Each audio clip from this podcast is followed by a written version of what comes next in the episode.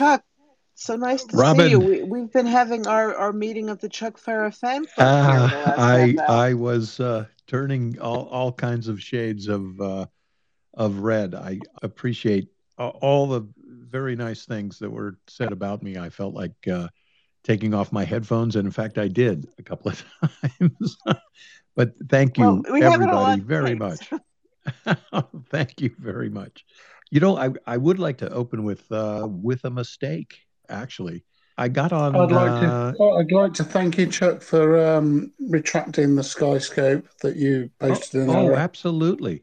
Oh, absolutely. And you know, there there is uh, there are some things to that story. There is uh, a Skyscope anti-drone radar system on on the building in the University of Moscow. Okay, that's that's a finding of fact. When Skyscope came, Skycope came out with a statement saying they didn't sell it to Russia, you know that that makes a difference. So as soon as we got that information, not only did we publish a retraction, uh, first of all, I also left the mistaken post up. So it stood with the retraction. And we also published the statement from Skyscope, uh, Skycope in its entirety, right? And there is some ambiguity in their in their statement as well. There there is one of their radars in service in Moscow. Okay, it's there. They don't know how it got there. This is their statement, right? They don't know how it got there. It was trafficked there. There was a shell buyer. Uh, it was diverted. Uh, these things happen.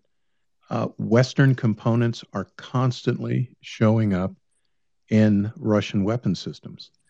You know, my own native land, Switzerland, is one of the worst offenders. Their equipment, their their chips, their high-tech dual-purpose items are showing up without even the labels scratched off them. So it appears, and I'm willing to give Skycope the benefit of a doubt, it appears that one of their systems is there being reverse engineered, used without their permissions. We'll just we'll just let that stand. But uh, it was important to publish their side of the story. That being said, uh, if you are still dealing with Russia in a major economic way, I'm going to call you out. Okay, I'm I'm going to call you out. And uh, good on Sky Skycope for getting ahead of it. But I would say this: you got to tighten up your distribution network a little bit, right? If your gears showing up in the heart on the home planet of the evil empire, you got to tighten up your gear a little bit. But wanted to lead with that tonight, and uh, mistakes have been made, and people's careers have been ruined. So we will we will go forward with that. I think. Probably best to research before you post. Yeah, absolutely. But it came from uh, several places, and I saw the photograph with their equipment bolted to the roof. So, you know, if I got mud sucked by a Photoshop, well, that's okay. But uh, I'm still we, saying we have them at Gloucester Airport. We have them next to GCHQ. Yeah. We have them on Heathrow. yeah, They're they're everywhere. There's the yeah, there's they could have they wouldn't have been directly sold to the Russians. a- absolutely. There's, you know, and that's that's the way this this tech gets to where it's supposed to go. Nobody has a better uh, blind buying uh, arm than Iran, right? Uh, you know, I I have worked in counterproliferation. Uh, you know, I I have dissected the networks. I have, you know, and this was, uh, you know, a paid gig with the U.S. government. So, you know, I, I I can appreciate the spot that they're in. But good on them. You know, we put the put up their statement and give them a chance to get in front of this, and uh, God bless them. And uh, I hope they make good stuff, and I hope it winds winds up in the right hands. You think they're doing the right thing? No, you know, I think they are doing the right thing. You know, in in hindsight, but you know, they they had a chance to get in front of this. You know, they weren't previously explaining why one of their, uh, you know, anti-drone radars was in Moscow. Now, now they've had an opportunity to explain it. I put up their statement at face value. I'm not gonna, you know, I'm I'm not gonna dive on that grenade for them and say, well, that settles it. That's uh, that's something that they can research, and you know, we can all discover it's necessary to discover how that piece of equipment got there. You know, I think if I owned that company, I'd want to know how it did. We already do have a hand, and we'll get to that hand as soon as we possibly can.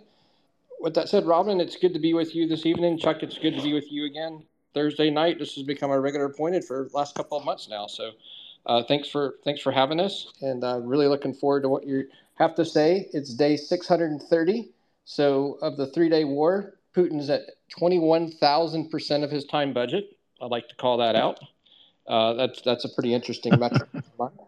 21,000% of, of, of schedule. So, with that said, Chuck, again, good to be with you. And uh, thanks for uh, being here for another uh, session of Bullet Points. It, absolutely, my pleasure. And Robin, I didn't know about the NYU thing, and I can tell you, a friend of mine was. This was 10 million years ago. Was getting his MFA in screenwriting at NYU, which is probably the best school in the nation, bar none, for getting that. And I actually used to drop into his classes, which was a pretty pretty cool thing. But NYU is wow. quite a school. Yeah, sure is. I was I was over on the dark side in the law school, but yeah, the, the that program is amazing. that is that's the dark side, absolutely. But it is really the best. Uh, it's an incredible, in, incredible program. So tonight we have uh, we have good news, we have uh, bad news, and we have uh, conflicting stories, and we'll try to get through uh, all of that uh, tonight and uh, field some questions. I, you know what? As I, I get up here, the only thing I don't have is the order of the maps in the nest. So we can go to what Robin, whatever one you tell us. I do have them uh, up on one of my cool guy screens here, so I can go anywhere you want us to. I am going to defer to Michael because, as I said to him, I, you know, I, I love bullet points, but it's way above my head as far as really following. So I'm going to let you and Michael uh, uh, direct traffic here. Sure thing. So uh, I'll note the order real quick. Um, the, the, first one in the nest is the Kupiansk access from 1210 UTC. Is that where you'd like to start, Chuck, or we can? That uh, oh oh that's that's perfect, and and uh, coincidentally, it's it's the one that's ap- absolutely in in front of me right now. Coincidentally, so Kupiansk, of course, is the one of the northernmost uh, battle spaces uh, in the east.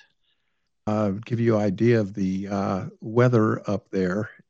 Temperatures in the 40s, getting down in the 30s, and uh, maybe getting down into the 20s uh, next week. This is, of course, in Fahrenheit because we're all temperature temperature crossed here, non non uh, metric, but that's uh, you know that's two and three degrees centigrade, kind of cold. Just about the most miserable weather a soldier can be out in is when it is really cold, but it's not snowing. So that is uh, is pretty bad. Just south that, of that's really of, confusing because nobody else apart from the USA uses Fahrenheit. You're you're right. We Jay, it, we, Jay, we ask please please to hold your questions until after Chuck presents. He's got a lot of stuff to uh, get through, and we're not going to get anywhere if we. Uh, okay, know, that's okay. Thank you. Sorry, Chuck. So yeah, absolutely. So uh, what's going on just south of the Kupiansk uh, map, around Satove, which is uh, it's in that gap between uh, my Kremenna tactical map and Kupiansk. There is about a five mile long front that Russia is pushing, uh, attempting to push west on. They are really paying for every hundred meters that they try to cross. The drone videos that that you see uh, pretty much sum sum up what a day is like for a Russian soldier. They are trying to push forward uh, armored elements that are about platoon or company sized, right? You know, we're talking, uh, you know, platoon is about 30 or, or 40 infantry guys, uh, vehicles to hold them. Each Russian armored fighting vehicle can hold about eight guys or so. Uh, some of them can hold 10, that's including crew uh, these things are extremely cramped inside. It's not like a Bradley It's practically it's about half the size of a Bradley. In the interior is about the size of a VW uh, microbus, but lower. Although they're called armored fighting vehicles, they're not heavily armored. A crew served machine gun will rip through both sides of them. So, consequently, in almost every situation, Russian soldiers ride on top of the vehicle. Uh, they do that because if they're they have some chance of seeing a FPV drone as it approaches. Although sitting on top of a moving armored vehicle, you really can't hear very much, and especially if the drone is approaching from behind, which they normally do, they will do some frontal attacks as well, but definitely uh, attacking from the stern. In Kupiansk, uh, if you were looking at that map, 12, 1215 UTC, couple of uh, couple of points. Uh, Ivanivka, which is uh, to the east of Kupiansk, and Sinkivka. These are the places that that Russia is hitting. Uh, another town, uh, which is just uh, to the east of of Kupiansk, pretty much the first highway exit as you are heading east on the H26. Russia has made a number of round trip attacks against that point as well. Again, Russia is is is facing it's Russia that's learning that large scale armored maneuver warfare, combined arms warfare, it hasn't found the place it's going to end up in the 21st century they are up against both Ukrainian drones, drone adjusted artillery, mines, anti tank guided missiles. What they're up against is uh, is a defensive capability and uh, defensive potentials that Ukraine has that no other army in history has really had to face. And so Russia is really paying the freight because they are trying to do something that would have worked in 1990. It might have worked in 2010, but it isn't totally working agree anymore. with you, Chuck. Totally agree. Yep, it just it isn't working now. So this has been sort of this is the way uh, Kupiansk has gone. Not a whole lot has changed here in the in the last couple last couple weeks. Uh, there was a Ukrainian uh, a column ambushed about a week ago that was but uh, west of Petropavlivka, six or eight uh, Ukrainian armored vehicles were taken out, including a Leopard tank. And that simply shows uh, that traversing open space in this war is extremely costly. Uh, so Kupiansk is is essentially holding, but I'm going to be reporting uh, tonight on a on a number of incremental Russian advances. But uh, before anyone uh, gets worried about them, the, these these advances are so costly. Russia is still fighting this this. They still have this tactical retardation.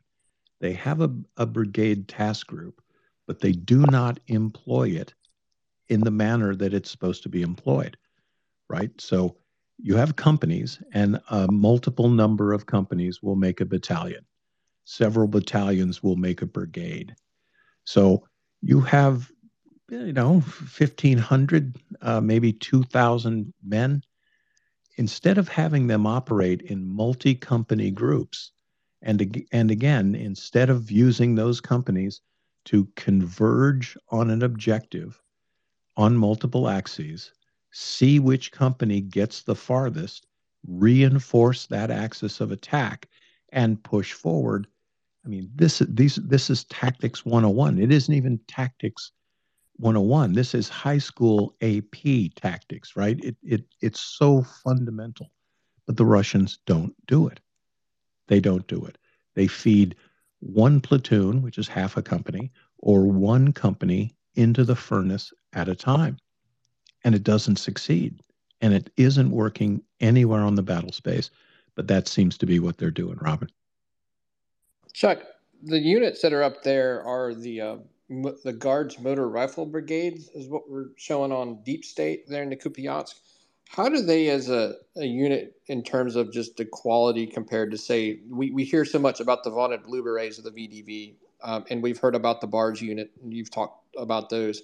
Um, can you talk a little bit about the units that are they're providing these uh, providing these advances, uh, small advances, and getting eaten up in Kupiansk? Yeah, if you're if you're in a guards motor rifle division, you you are supposedly uh, in the top rank of the Russian military. There isn't a real analog in in Western armed forces, but a guards unit is uh, it's specially selected. It's an honorific that is given to only uh, the most storied and capable Russian units. It isn't exactly like the presidential unit citation, and those veterans listening know, you know, it's pretty hard to be in a unit that gets a presidential unit citation. I, I don't have one on my ribbon rack, so, uh, eh, but it's at that level. So these are troops that should that should be capable.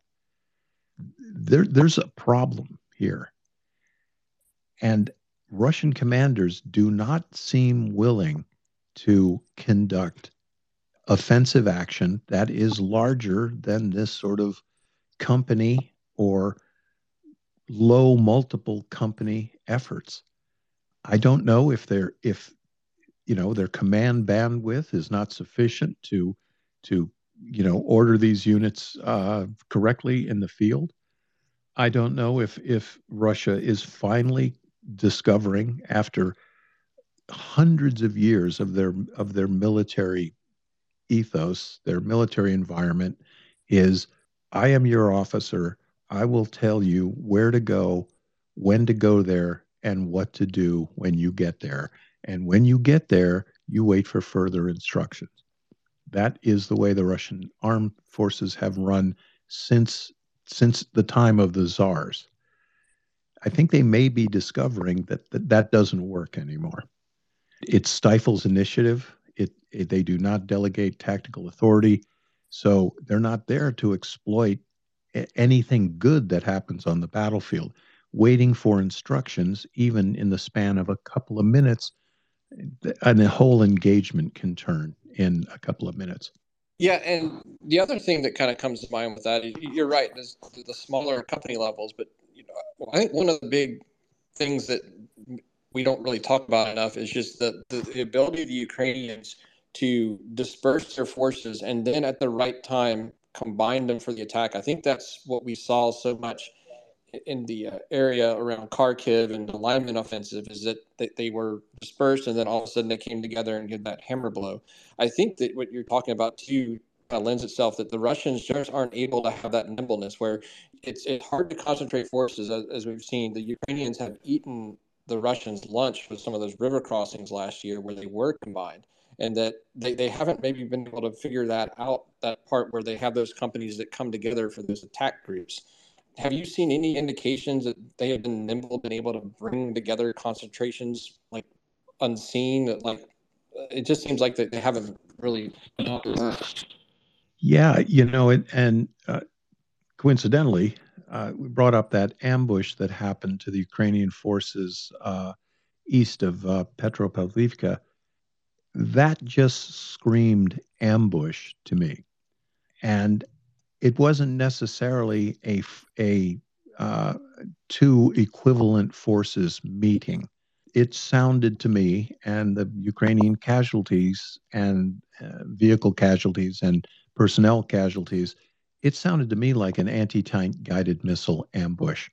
And you could conduct that sort of ambush with two squads of, uh, of uh, special operations forces or even two, two squads of, uh, of anti tank guided missileers who knew what they were doing. So that stood out. That Russian success stood out because in order to have uh, suffered that that sort of defeat, Ukraine had to be surprised on the battlefield. So Russia hasn't been able to surprise Ukraine anywhere. Their their movements are observed. You know, they're watched from orbit. They're watched from uh, longer endurance UAVs. Ukraine does not lose track of opponents. So this this really screamed to me that this was a small unit ambush and uh, and it it succeeded. And whenever you're in sort of an asymmetrical fight, right, and Ukraine still is, just around Kupiansk, there are about five times as many Russians as there are Ukrainian defenders.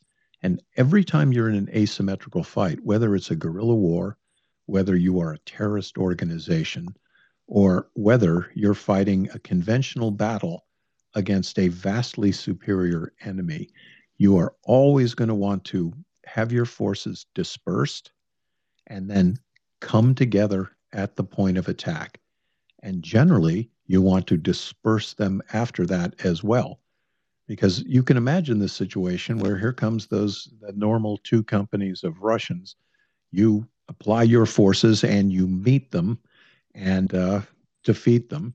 And when the Russians try to strike back at you in your the positions that they know you were in because you were just fighting them, you have dispersed. So when that artillery barrage comes crashing in to the places you were just shooting from, you're nowhere around. And that's what's going on up in Kupiansk as well. The Russians are having a lot of trouble trying to take uh, Sinkivka.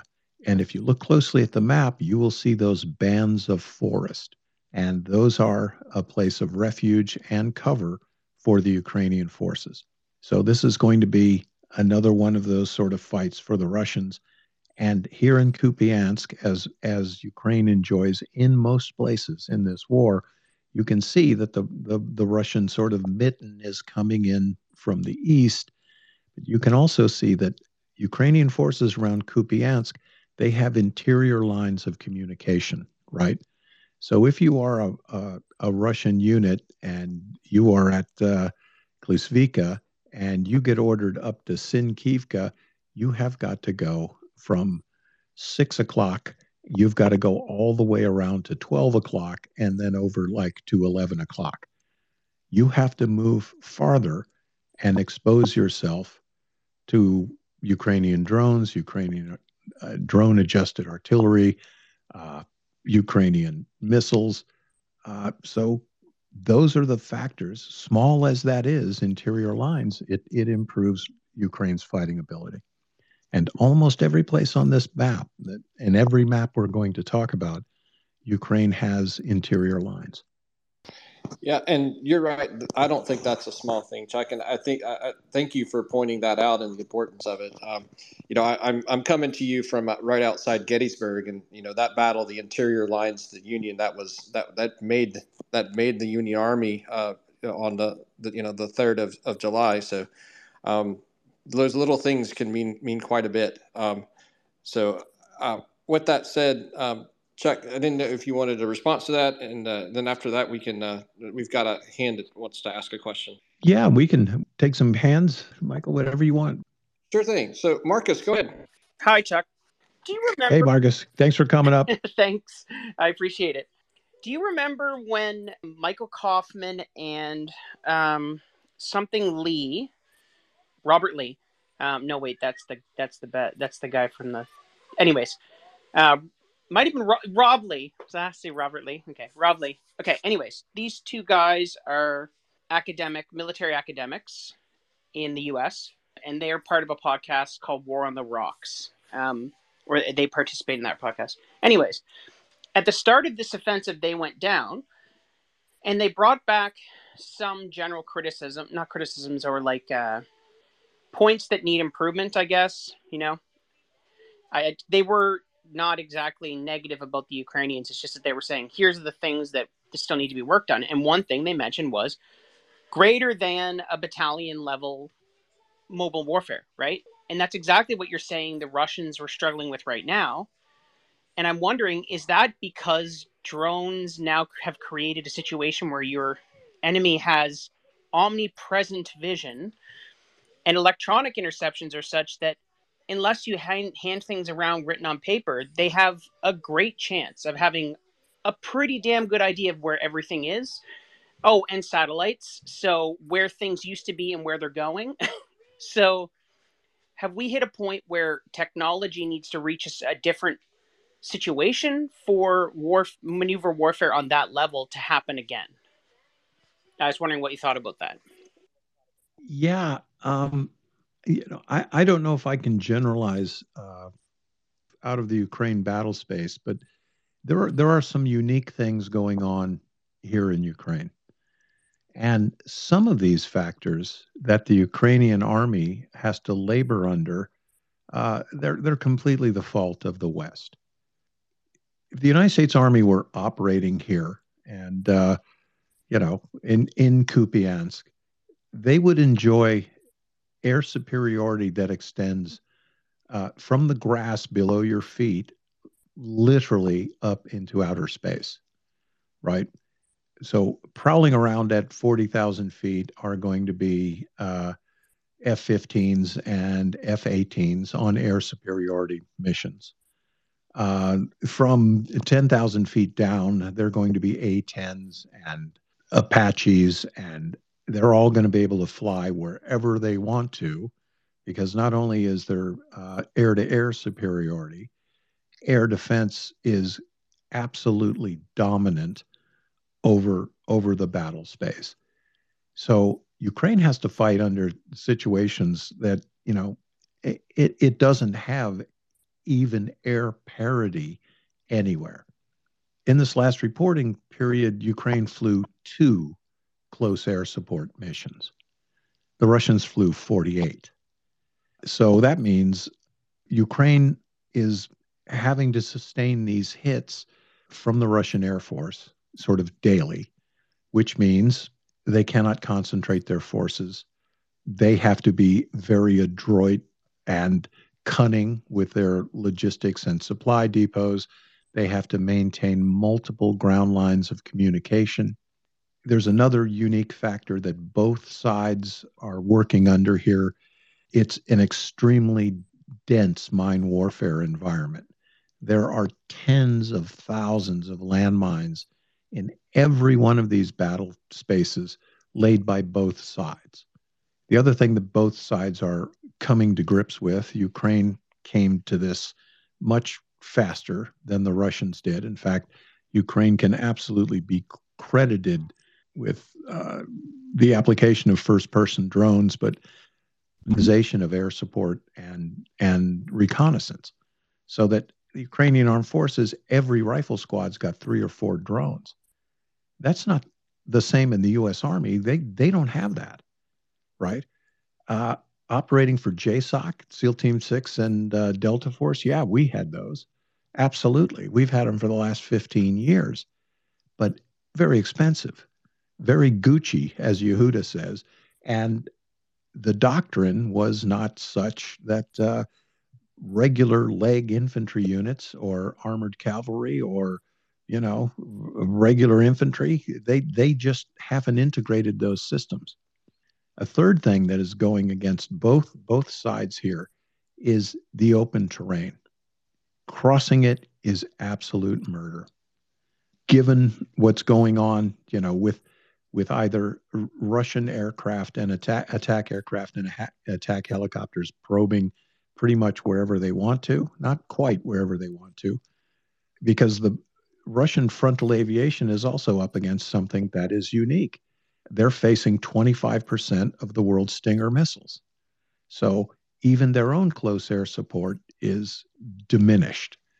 Fourth thing, as you pointed out, this is probably the most sophisticated electronic warfare environment of any war that's ever been fought. And Ukraine has managed to penetrate, I would say, 85 to 90 percent of Russia's battlefield communications. That's a problem with Russian equipment as well. They don't have uh, adequate crypto equipped radios. Russian units are often just transmitting in the clear, a lot of times on dime store kind of communications equipment. Their communications are often jammed. There was a drone video the other day about a uh, it was a Russian uh, dispatch rider, literally on a motorcycle. And uh, this guy literally has a satchel full of messages because no other communication methods are either available for the Russians because they've been jammed or they don't want to say these things on the radio. So we're, you know, I'd say this a lot. We're we're looking at the first 21st century war, and for every one of these technological innovations that Ukraine has thrown into the game, Russia is months behind in countering. So it makes combined arms maneuver warfare objectives that the Russian army and the Soviet army before it could have easily been expected to just gobble up and knock off. They're really having to pay for it. They're, they're, the Russian army is facing threats that didn't exist 600 days ago, and they don't have a remedy for it. So that contributes to, I won't use the word that General Zaluzhny used, which was stalemate. I would say it contribute it contributes to the sort of territorial stasis that we find here because it's very costly to either advance and it's even costly to hold on with what you've taken. But in the meantime, Russia just keeps pushing, regardless of casualties, regardless of material losses. They just keep pushing, and it is defeating them. Read an estimate today 400,000 Russian dead in 600 days. It's unsustainable, right? It's unsustainable. Russia's not going to run out of warm bodies. They're, they're, they they can ship guys to the front and just keep doing it. Latest Russian prisoner interview I read, the guy had two weeks of training, one week of just getting there and getting his gear, five days of training. You can't learn to be a soldier in five days. You can't. And you can't lose 400,000 people in six days and expect your army to rise to the occasion because they're being squandered and they know it. And we know that from history. You cannot lead soldiers from defeat to defeat to defeat and not expect them eventually to turn on you. And that's going to happen here too.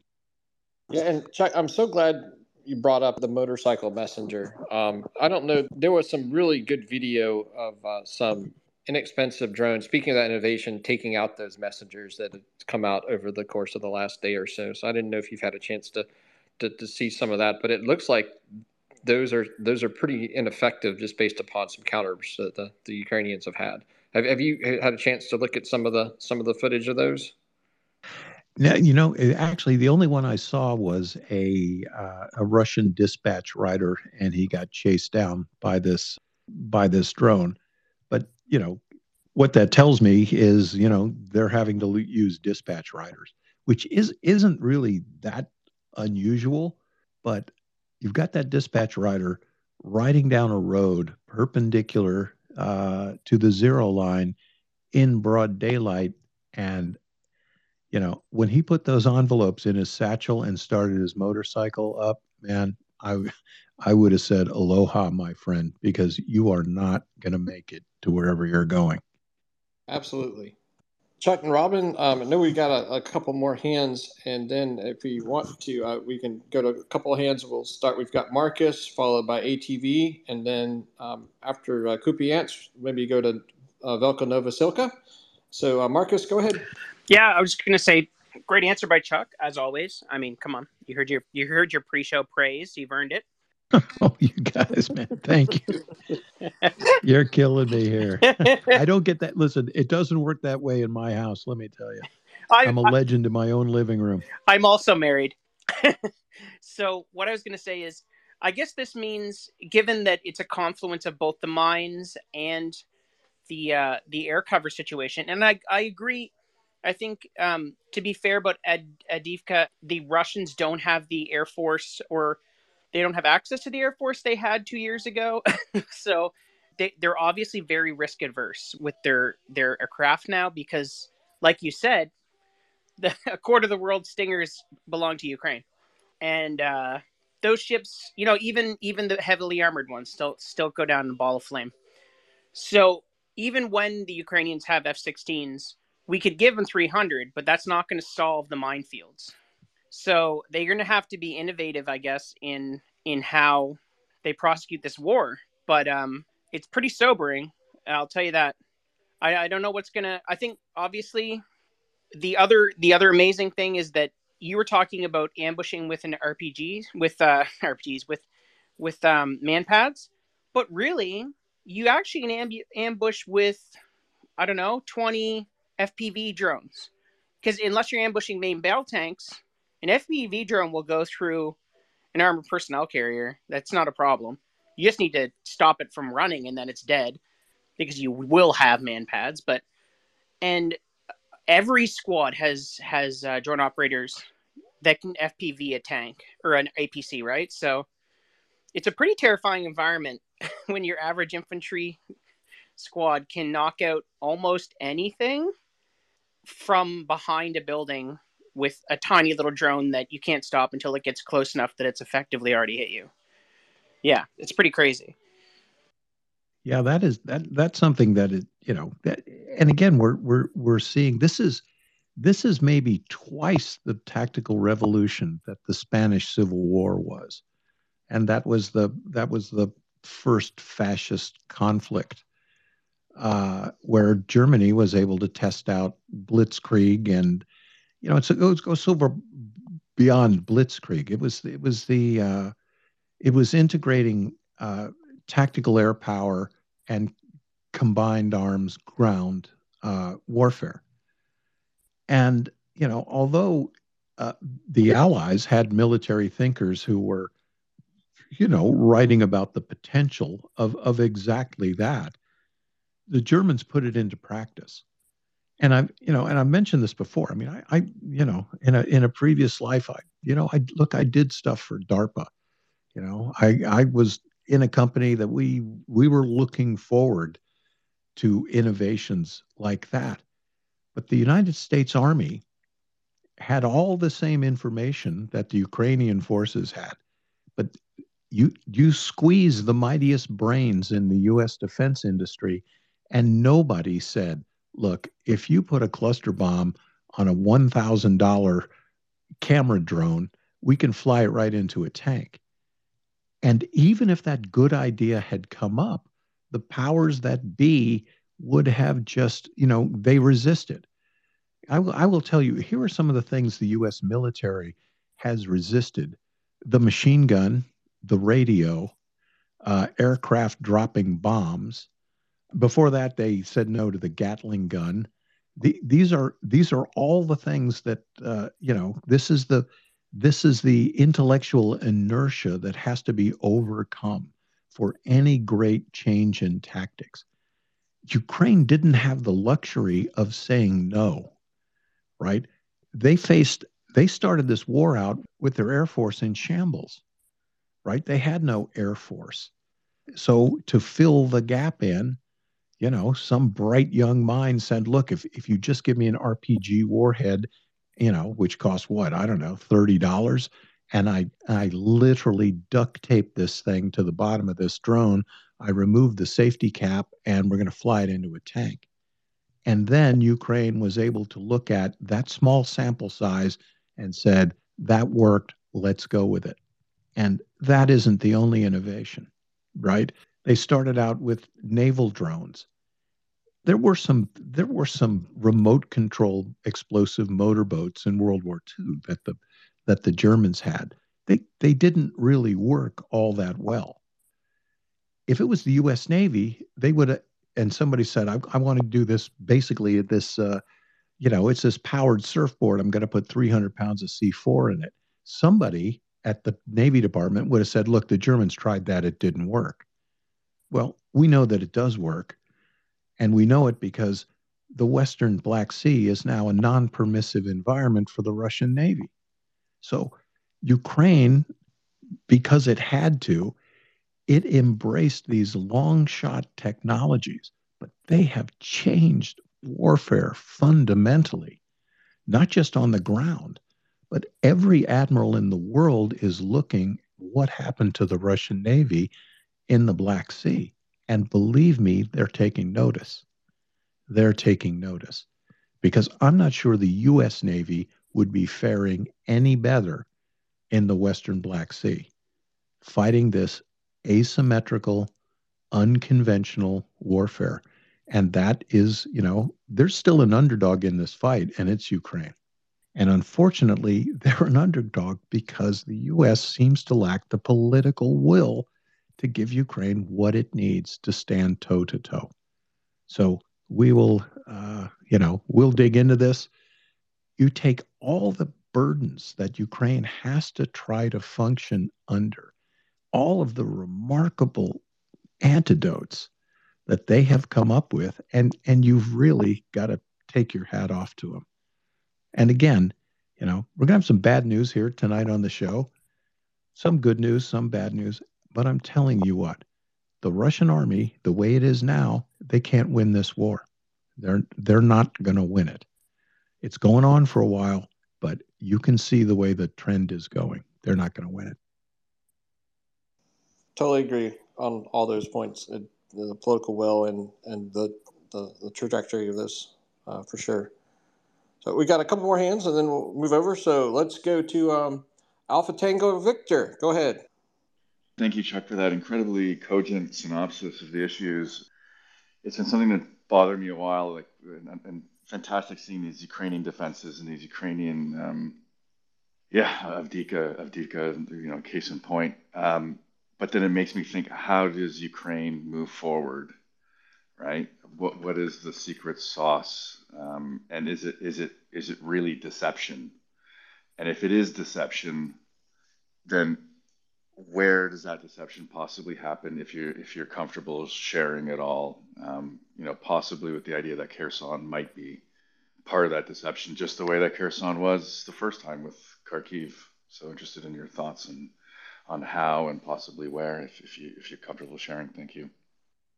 Yeah that's uh and, and and someone brought this up just a while ago and I I talked around it but it isn't just Russia that seems to be having trouble with larger scale operations.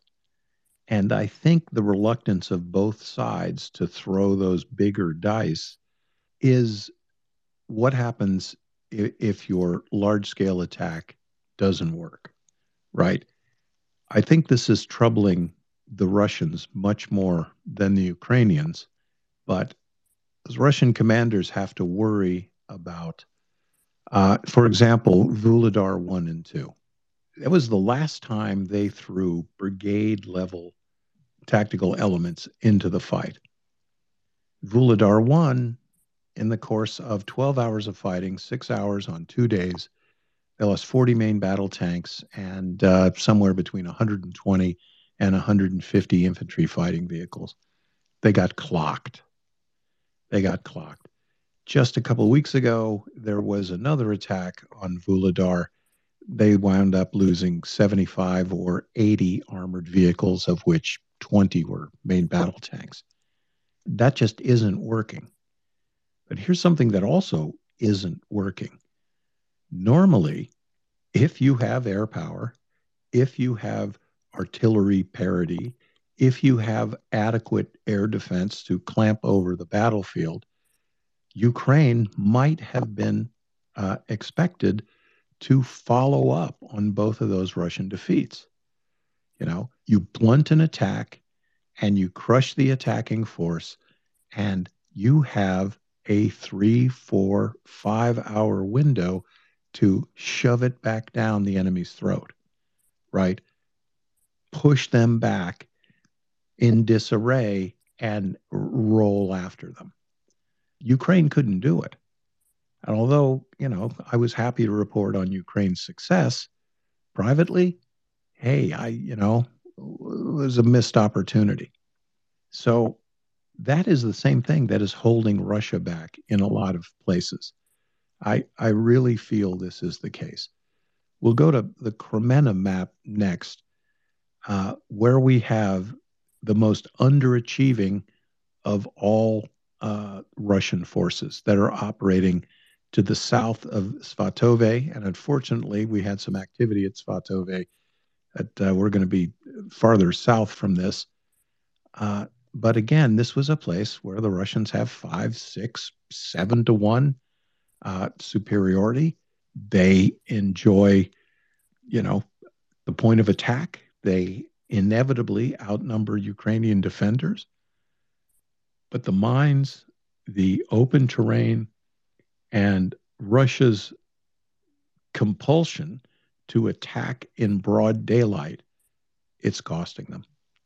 And although they've made some advances here in the last couple of days, those those advances are are measured in hundreds of meters, and uh, it's just another example of of a problem that that Russia they're not going to solve it in this war. You know, when this war is over, they're going to go back and they're going to be get, getting some new teachers at their war colleges, and they're going to be dissecting their defeat here. Uh, and and that includes, you know, they, they didn't have answers for technological innovations that have come up. They thought they were equipped and they thought their doctrine was sufficient to allow them to operate in open terrain. They thought their air superiority was going to be sufficient uh, to prevent Ukraine from maneuvering up to the battle space. They thought that would be sufficient to to uh, decimate concentrating Ukrainian forces before they could get to the battle, the zero line. They thought their own mine warfare capabilities, uh, especially defensive, you know, uh, defeating the enemy mines. The Russians thought their doctrine was sufficient, their technology was sufficient, and all of these things have been proven wrong. Uh, and add the cherry on the top of this doo doo Sunday, and that is Russia will have to completely revamp its mobilization and its and its training because they're already in this in this kill shot. They've already entered this training death loop Putin may mobilize uh, three or four hundred thousand more guys, but they they won't arrive at the battlefield as combatants. They won't be sufficiently equipped. They're they're egregiously undertrained, and they're led by by military nincompoops, and that's going to take decades for them to straighten out. So it's an, you know, I, I unfortunately I keep banging the same empty tub here.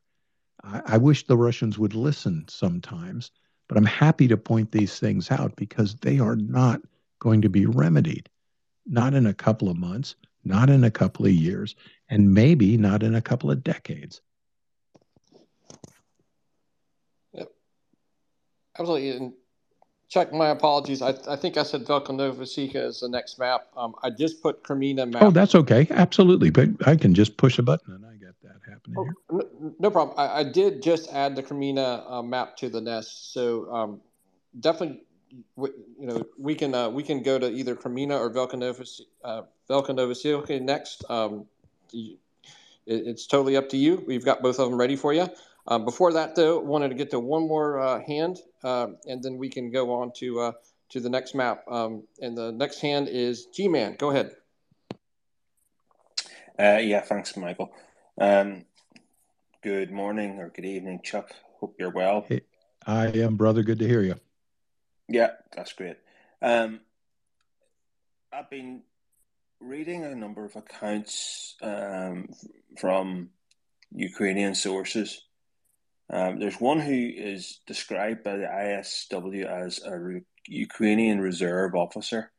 On Twitter, he's uh, tat- Tatarigami, maybe, underscore UA.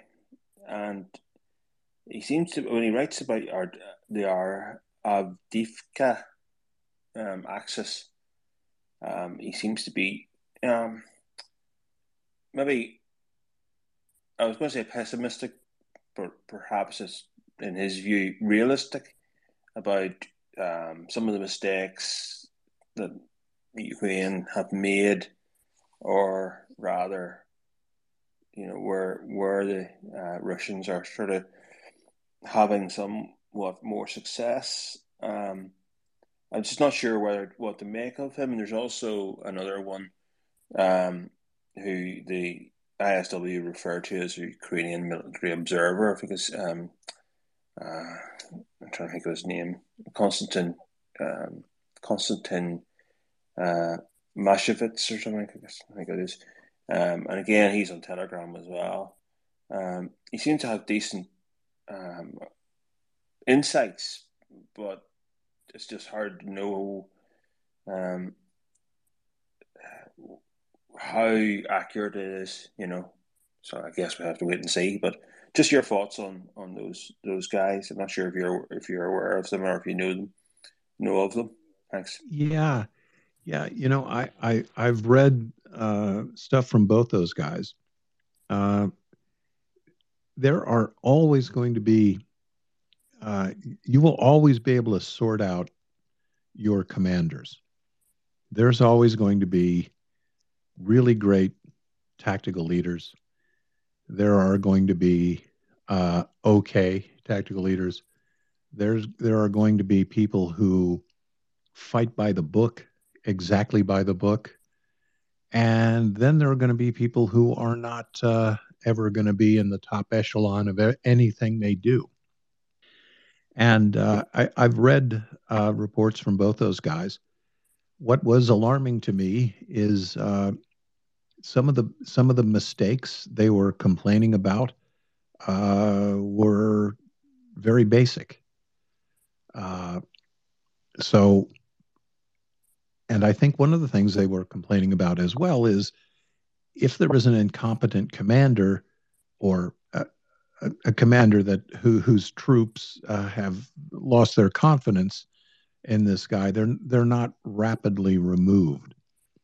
And uh, there isn't a soldier anywhere in any war uh, since the, you know, since Troy who hasn't bellyached about their commanders. But uh, their mistakes have been made uh, in Avdiivka by Ukrainian forces. I mean, that's that's a finding of fact. And we'll get to Avdiivka here in, in a little bit but I, I, I don't see these mistakes as being uh, crippling. Definitely, I, I see some non optimal leadership. I see some non optimal use of uh, use of troops, use of reinforcements, uh, non optimal tactics, but I don't see anything egregious. I also think that Ukraine is going to create in the course of this war a higher caliber of leader because they're going to go through the crucible of this war. And uh, there is no greater Darwinian uh, environment than, than war. And the good leaders will not only survive, but they will they will come come into command. And there is no one great man, right? Uh, Omar Bradley wasn't just a great general and a great soldier; he had a great staff. So we're still in that position, I think, in Ukraine. The war six, they're in 600 days. And, you know, wars don't last 600 days. Wars last four and five years. Some wars last, you know, 10 or 15 years. Some wars last 100 years. There are, you know, the 100 Years' War. There, you know, there are long human conflicts. But in general, most most wars last between, you know, four and eight years. So Ukraine's own leadership is is maturing.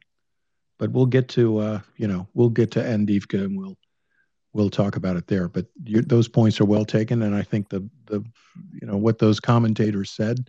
Look, they had a reason to say it, and I'm glad that uh, you know they they have an environment where they can point it out because no one needs to deal with incompetence.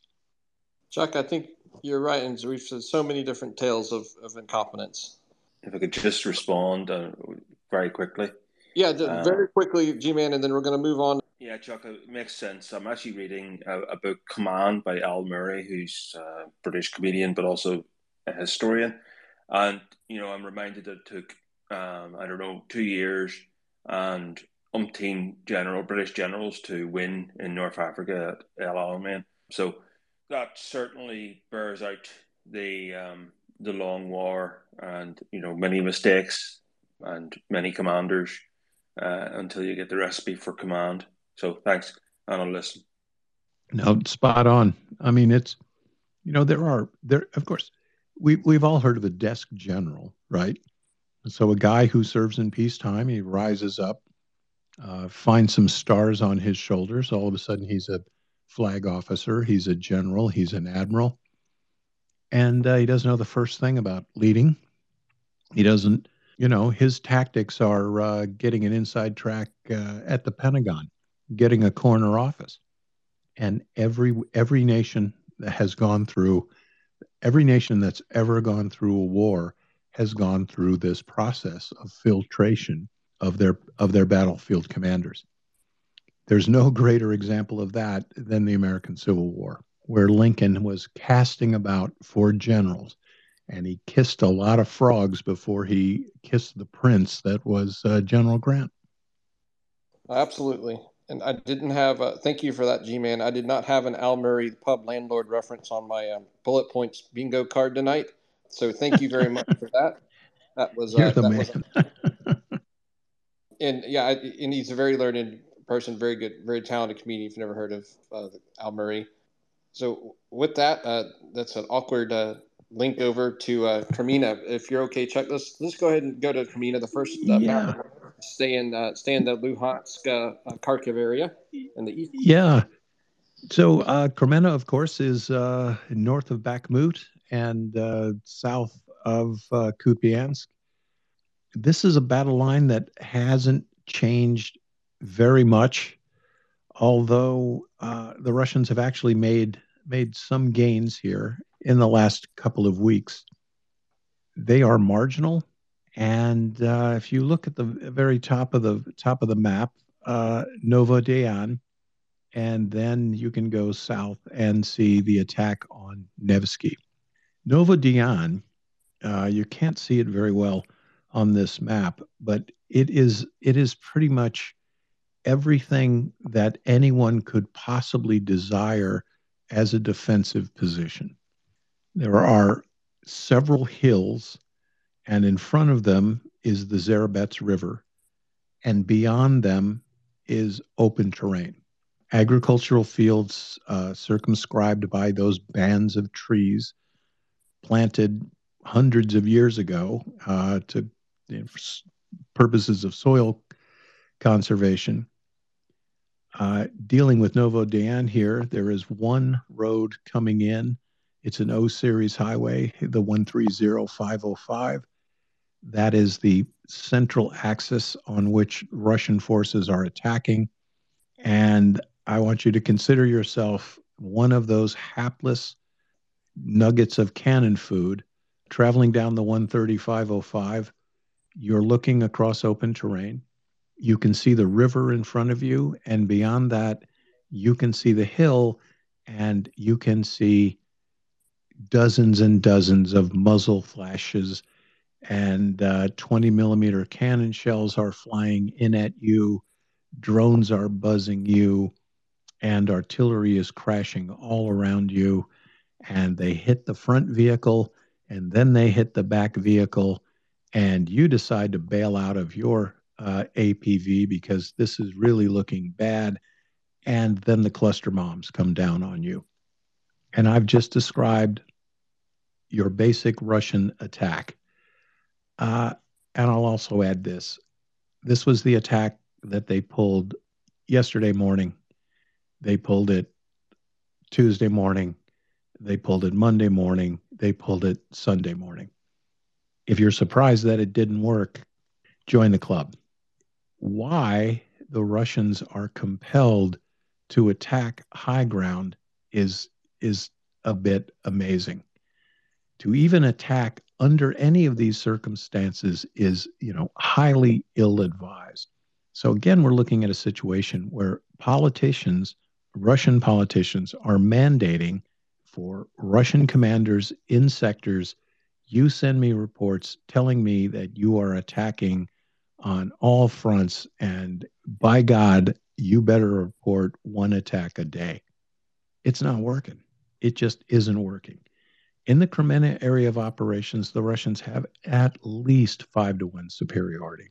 At least they have staged a slight success advancing towards Torsky, which is at the bottom there of the Zherebets uh, reservoir. They've advanced maybe a couple of hundred meters, but they have never set foot in Torsky, and they have been trying for months. Looking south, in the Serebryansk forestry. It doesn't matter what Russia pours into that forest, the point of contact in the re- reduced visibility of a, under a forest canopy, it's always going to be rifle squad on rifle squad. Those are groping together. It doesn't matter if there's a division behind you. Your point of contact in a forest engagement is always going to be one rifle squad, perhaps f- just one fire team within the rifle squad. And under those conditions in this war, in a forested area, Ukraine always dominates. Always. And that comes down to absolute basic fundamentals. Ukrainian rifle squads are better trained than Russian rifle squads. They're, for the most part, they're better equipped. They have better sensors, thermal, night vision. Uh, they are, their morale is better because they are rested and rotated in and out of their positions. They fight better. Uh, they're capable of interoperability. So it's Russia may come in contact with one Ukrainian rifle squad, but that rifle squad's never going to be alone. Three rifle squads in a platoon. They are fighting to doctrine. One one rifle one rifle squad in contact. The other two are going to maneuver against the point of contact. So you fight me, I'm grappling with you, and my two buddies, they move to encircle you from the rear. And that's what's been going on here. So, you know, I, I always approach this as a small unit guy. And you know there there are of course it's this is a much bigger war with larger maneuver elements and everything else but the pointy end of every war whether it's the spartans whether it's it's it, it, it's the Battle of Troy, it the Roman phalanxes, it comes down to that individual small tactical element. And sociology has taught us that that is basically the platoon. It's the 30 guys you know well, right? Those three rifle squads, the guys you all guy you know all their faces you know all their hometown hometowns they become like your tribe and as long as ukraine has the advantage over let's look at what's on the other side of the zero line guy shows up with two weeks of military training one week five days with a rifle he hasn't sought, uh, sighted in he doesn't have adequate armor he doesn't have an adequate helmet he doesn't have night vision goggles. He's got a rusty, trusty AK. He doesn't have any, uh, you know, it doesn't have any advanced sighting on it. Uh, you're passing through. The, the Russian platoons are under so much stress. There may have been 30 guys when this unit went into contact, but now there's six. Now there's now there's 10 and 20 new guys who just like the guy who pulls out the picture of his girlfriend in the World War II movie, they are so untrained. They don't know incoming from outgoing, and they don't last five days. They don't last five days. And their commanders have no, they don't measure success or failure by the number of people they kill every day. So that's why that's why the Kreminna battle space has stayed essentially as it has been for months. And there are some crack Russian units here, and they're you know they're they're not living up to their advanced billing. I mean, we've got uh, you know there's a 35th Guards uh, Motor Rifle Brigade, you know, other Guards Armor divisions. These, these are these are people who are supposed to be the best that the Russian army has and it's just not working out here.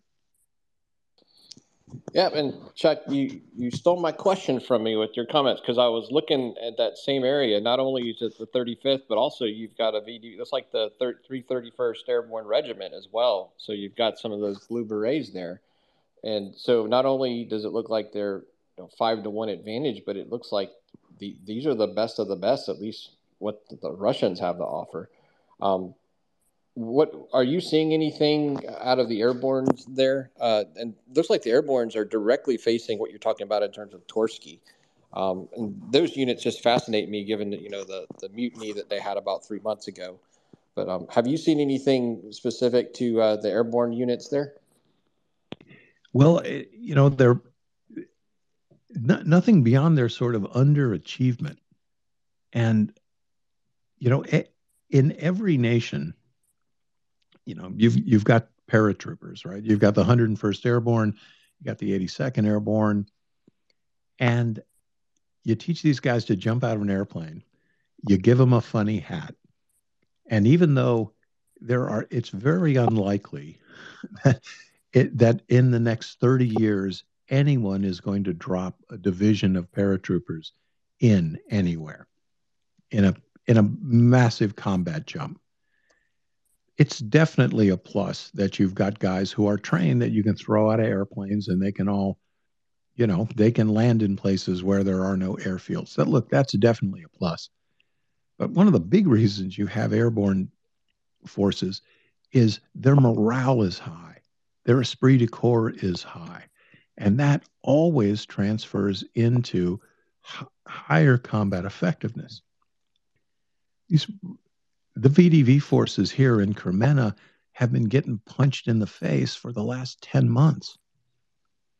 You know, and a year ago, they were getting surrounded in Liman and driven back across the Zherebets River. And I know I beat the morale drum a lot, but it matters, right? It matter. It, it translates directly into combat effectiveness. And there's a reason why so many of these Russian attacks, platoon or company sized, force force uh, dispositions inadequate to reach and hold the objectives they're given, attacking over the same ground, the same time of day, down the exact same road, you, you just can't expect soldiers to rise to this occasion. You know, they're not going to give it their all because they know they're being badly used. And we're, we're seeing that here. This is, this is the most underachieving uh, section of, of, uh, of Russia's effort in, in Ukraine. And it has been that way despite every advantage that Russia enjoys, including direct logistics from Russia itself, right? That doesn't have to go through Crimea, it doesn't have to go across the land bridge in the south of Ukraine. Direct, direct shot. Um, and they're just they're just not getting anywhere. And they're getting worn down and that's that's all good things. Definitely want them to underachieve. We want them to get worn down for sure. Um, Chuck, if you're okay with it, we've got a couple of hands. Um, so we have uh, for every child, and then followed we've got bearded. So for every child, you've got the first uh, question to Chuck uh, on this uh, new map, the uh, Kreminna map. So please go ahead and ask your question to Chuck. I'm so sorry. I raised my hand before this map came up. And Chuck, I'm, uh, I I just had a quick question. My first contact with with the U- Ukraine uh, was just shortly before Russia crossed the border, and the first images I saw were of uh, women uh, making Molotov cocktails. In my memory, I don't recall any success like this that began with Molotov cocktails but I'm not a military historian. Do you recall anything different? Well, it, it definitely showed the the commitment of the Ukrainian people. Um, and Ukraine was smart enough to make sure we in the West saw that. You know, so that image of women making Molotov cocktails, everything resonates in the information space. And perceptions they you know there is reality and there is the perception of what's going on right one one thing that I, I haven't seen in my in my military experience a nation that was so badly losing a war turning it around and they didn't turn it around all that quickly but within six months, uh, they were turning things around. Remember, it, they were driven to the peace table, right? They were they were forced to negotiate in the opening weeks of this war. But then the, the true nature of the Russian army started to appear. Right? The the Russian thrust at Kiev was not just broken off, right? Not just not just beaten back, but those forces were sent reeling back into Belarus. They got their butts kicked, and there was a 20 mile long yard sale of burning vehicles behind them. They got driven out of Sumy. They got driven out of Kharkiv. Uh, it turns out, and I, you know, I, I hate the term paper tiger. I prefer brittle opponent. They they they couldn't. They they found that they were they were being you know, and and Ukraine so quickly realized they didn't have the forces. They didn't have the the resources to meet these Russian forces head to head. They didn't have divisions to throw against Russian divisions. They immediately pivoted to asymmetrical warfare. And they where they could hit, they they chose to strike at lines of communication and supply, to strike at headquarters elements. They did everything that an asymmetrical opponent needs to do. And then when when they had started to push the Russian adversary back, as they did in in the Kiev uh, salient, once the Russians started to break, they just stayed on them and and pushed them back. Everything about this war is still asymmetrical, right? Ukraine, there's almost no place on the battlefield that Ukraine outnumbers their adversaries that that's pretty sobering. There is no place on this battlefield where Ukraine enjoys uh, dominance in artillery dominance. That's sobering. There's no place where they have air superiority. There's no place where they have air defense dominance. Yet they're still in the fight. And in many of these battle locations, especially Bakhmut, they they are happy to oblige Russia's compulsion to take Bakhmut. So even though Bakhmut is a place of zero tactical importance, they take advantage of, of defeating Russia there because Russia's defeating itself. And we'll get to Bakhmut here next. The Kreminna battle space is uh, is is it's it's analogous to the Bakhmut battle space there's just a, you know, the fact that the Russians cannot get to Torsky, right, at, which is at the bottom of the Zherebets Reservoir. They would dearly like to take back Liman. And, and we're only talking about six, seven kilometers. They're not going to be able to do it. despite the fact they've got guards units, airborne units, they've got some of their highest caliber most competent forces here and they and they and they can't do it so you know people say well i'm disappointed with what happened this summer with the offensive well let, us talk about the russian offensive uh, you know they, they are making some gains but they are of incredible they're they're paying incredible prices to do it so every one of these places, i am pretty much repeating the same thing. Russia is doing this the hard way, and Ukraine is obliging them. You want to attack uh, against a, you know, Novodiane. You want to you want to cross a river. You want to cross five kilometers of open terrain, cross a river, and fight me on a hilltop. Then we're going to do it. We'll do it all day. So it's uh, it's an amazing set of circumstances here.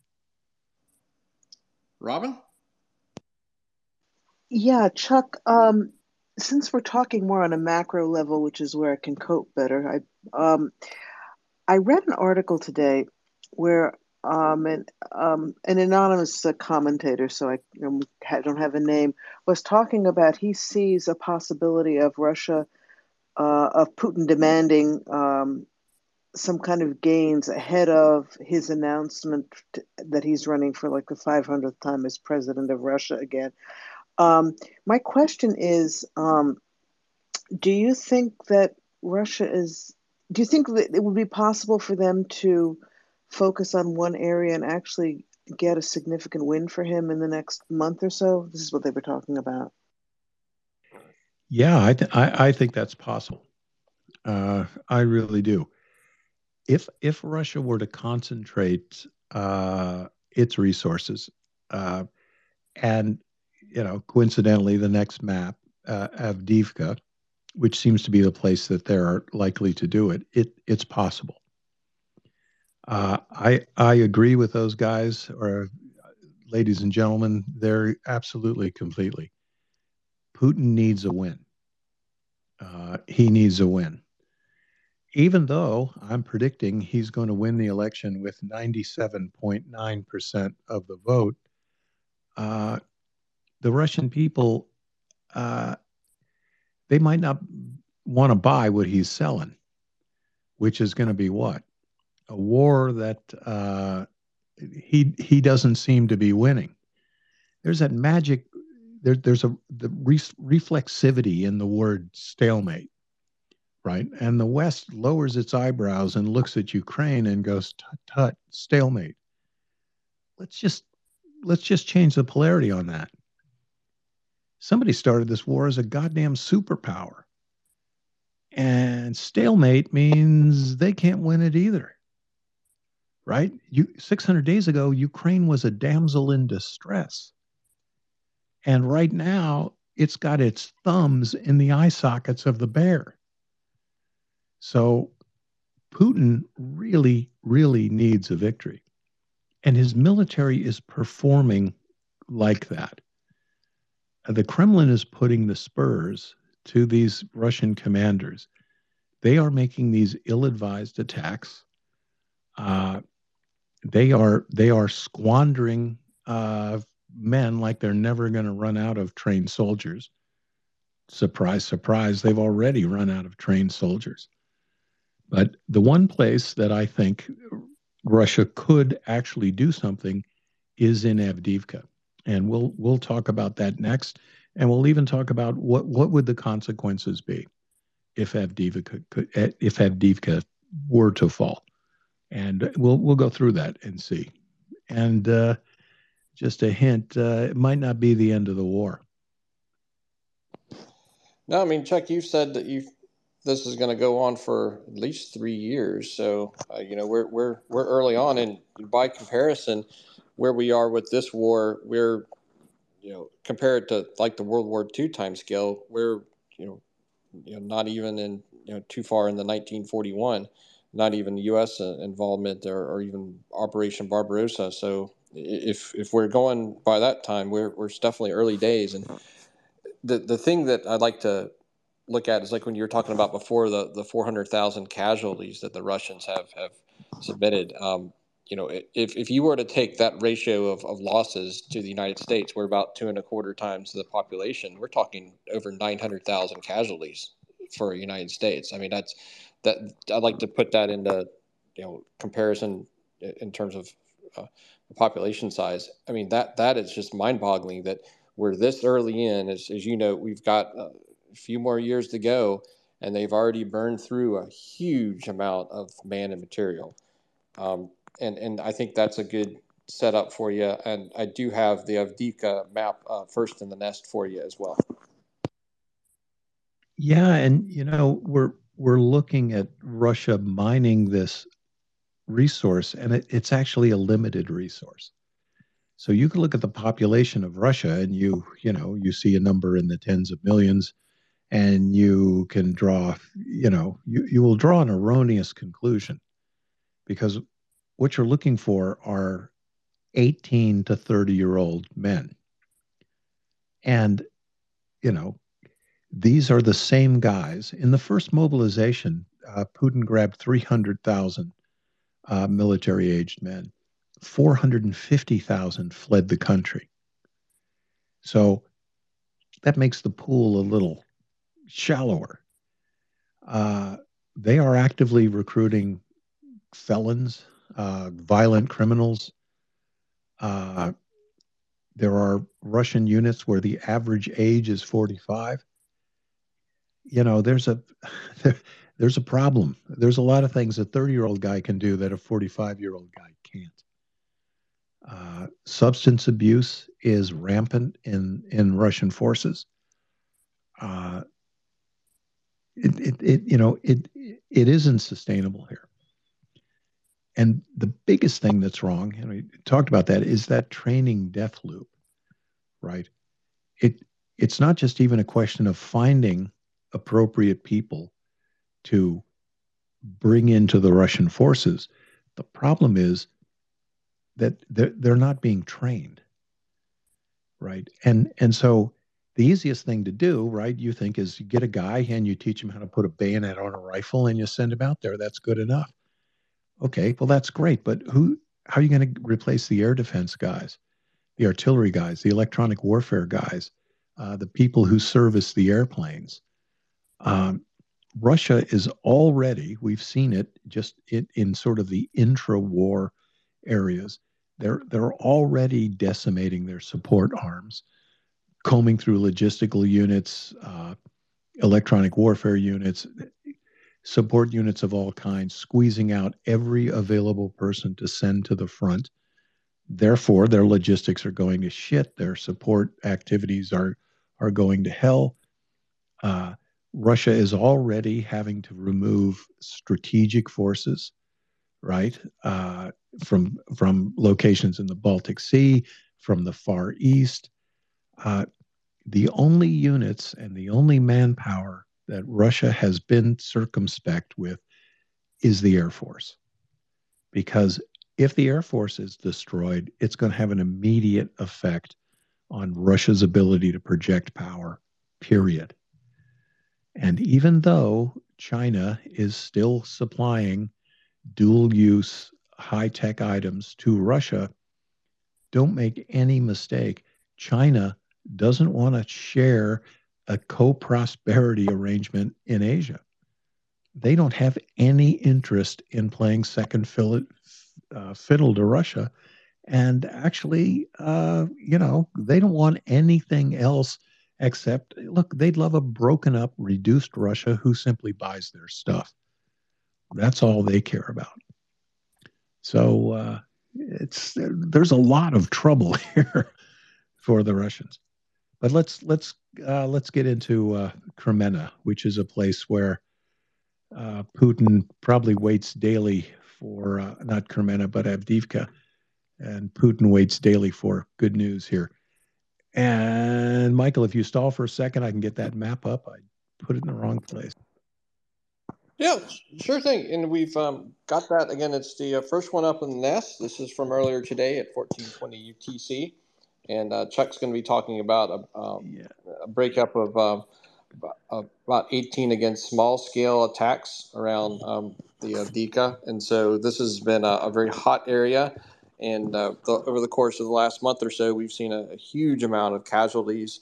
And uh, the Ukrainians have um, turned this into a bit of a killing field as far as the, the Russian uh, forces and a disproportionate share of the casualties of Russians. Uh, that 400,000 I think I'm breaking. Growing has been from there. Yep. Go ahead, Chuck. Chuck, yeah, you're back with us? Have you on mute? Robin, do you hear Chuck? No, I don't. Chuck, uh, you look like you're muted. Um, uh, oh dear, he, he just dropped. Okay, we're having it's it's it's a it's a Twittery evening. Uh, to, the, here he's he's coming back up. I hope we'll, we'll get him up. Uh, oh, I never got to ask my question. Well, he's he's coming back. Don't worry. Yeah, I saw you waving. Let's see. Hopefully, we'll get him back up. He's he should be here with us for a while. There we there go. There we go. Okay. Oh, there you, you are Robin. You you saved me from uh, from Twitter oblivion. Well, glad to do it. Glad to do it. Well, here, so here we are, uh, Avdiivka.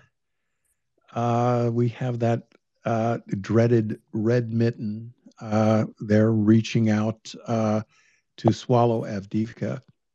I actually have to report uh, some Russian gains here. Uh, principal sort of important gain, uh, Stepove, which is to the north of Avdiivka. At great cost, Russia has managed to reach the rail line. Uh, is that really important? Uh, if Avdiivka were supplied by rail, it might be important, but it is not. Uh, reaching the rail right of way is basically just a uh, I don't know. Uh, it, it, it's a ground feature that they have reached. Uh, but south of Stepove, uh, there are two positions, and it looks like that layer of the map didn't make it into this. But uh, just to the to the west of the two water features there, uh, there are two uh, important features. There is the the coke plant, which is a major heavy duty industrial facility uh, made out of uh, reinforced concrete that is multiple feet thick, uh, a position of great uh, strength, much like the Azovstal plant in Mariupol. South of it, uh, there is a uh, slag heap, a giant mound of the waste product of the coke plant uh, sort of a large, almost pyramidal, volcano looking hill there. Uh, Russia is going to attempt uh, to engage uh, Russian uh, Ukrainian forces in the coke plant. That is sort of uh, the the fortress, the redoubt, the bastion that holds up the northern portions of the defense of Avdiivka you look at that red mitten, uh, the thumb to the thumb to the south and the fingers there to the north. The important part of this map is the area between, of course, the fingers and the thumb, and the ground lines of communication that come into Avdiivka. So they're not marked on this map. I wouldn't mark them if I knew where they were, but what Ukraine has been able to do, there is not one or two or three major roads or or routes that come into here. Uh, there are 20 or 30 of them. Their ground lines of communication and supply are diverse. They are dispersed. Uh, they don't use the same road every day. They have intermediate uh, supply depots uh, all of that to supply the Ukrainian forces that are fighting the fingers and the thumb. So we just talked about the coke plant being a, a sort of fortress there to the north. Should the Russian mitten start to close in around Avdiivka, and frankly, they have made some progress, although they were defeated to the north at uh, Novo Kapernavye they were defeated in the south at Avdiivka, and they were defeated uh, at Pervo uh, Maysky when they tried to go up the M30. But they have made some gains at incredible cost. Uh, losses alone in Avdiivka almost reached a thousand at certain points this week. A thousand Russians a day. Um, I don't think that's sustainable, right? And especially when you're feeding, you're you're taking a battalion and you're you're you're feeding it into the furnace one one company at a time. So you've got a brigade or a battalion. Its tactical elements are three companies acting in concert not one going ahead and getting grilled and the other two sitting back going, geez, I hope it's not our turn tomorrow. It should be three companies approaching a Ukrainian objective, uh, battling it out, and the commander looking back, who made the most progress, reinforce them.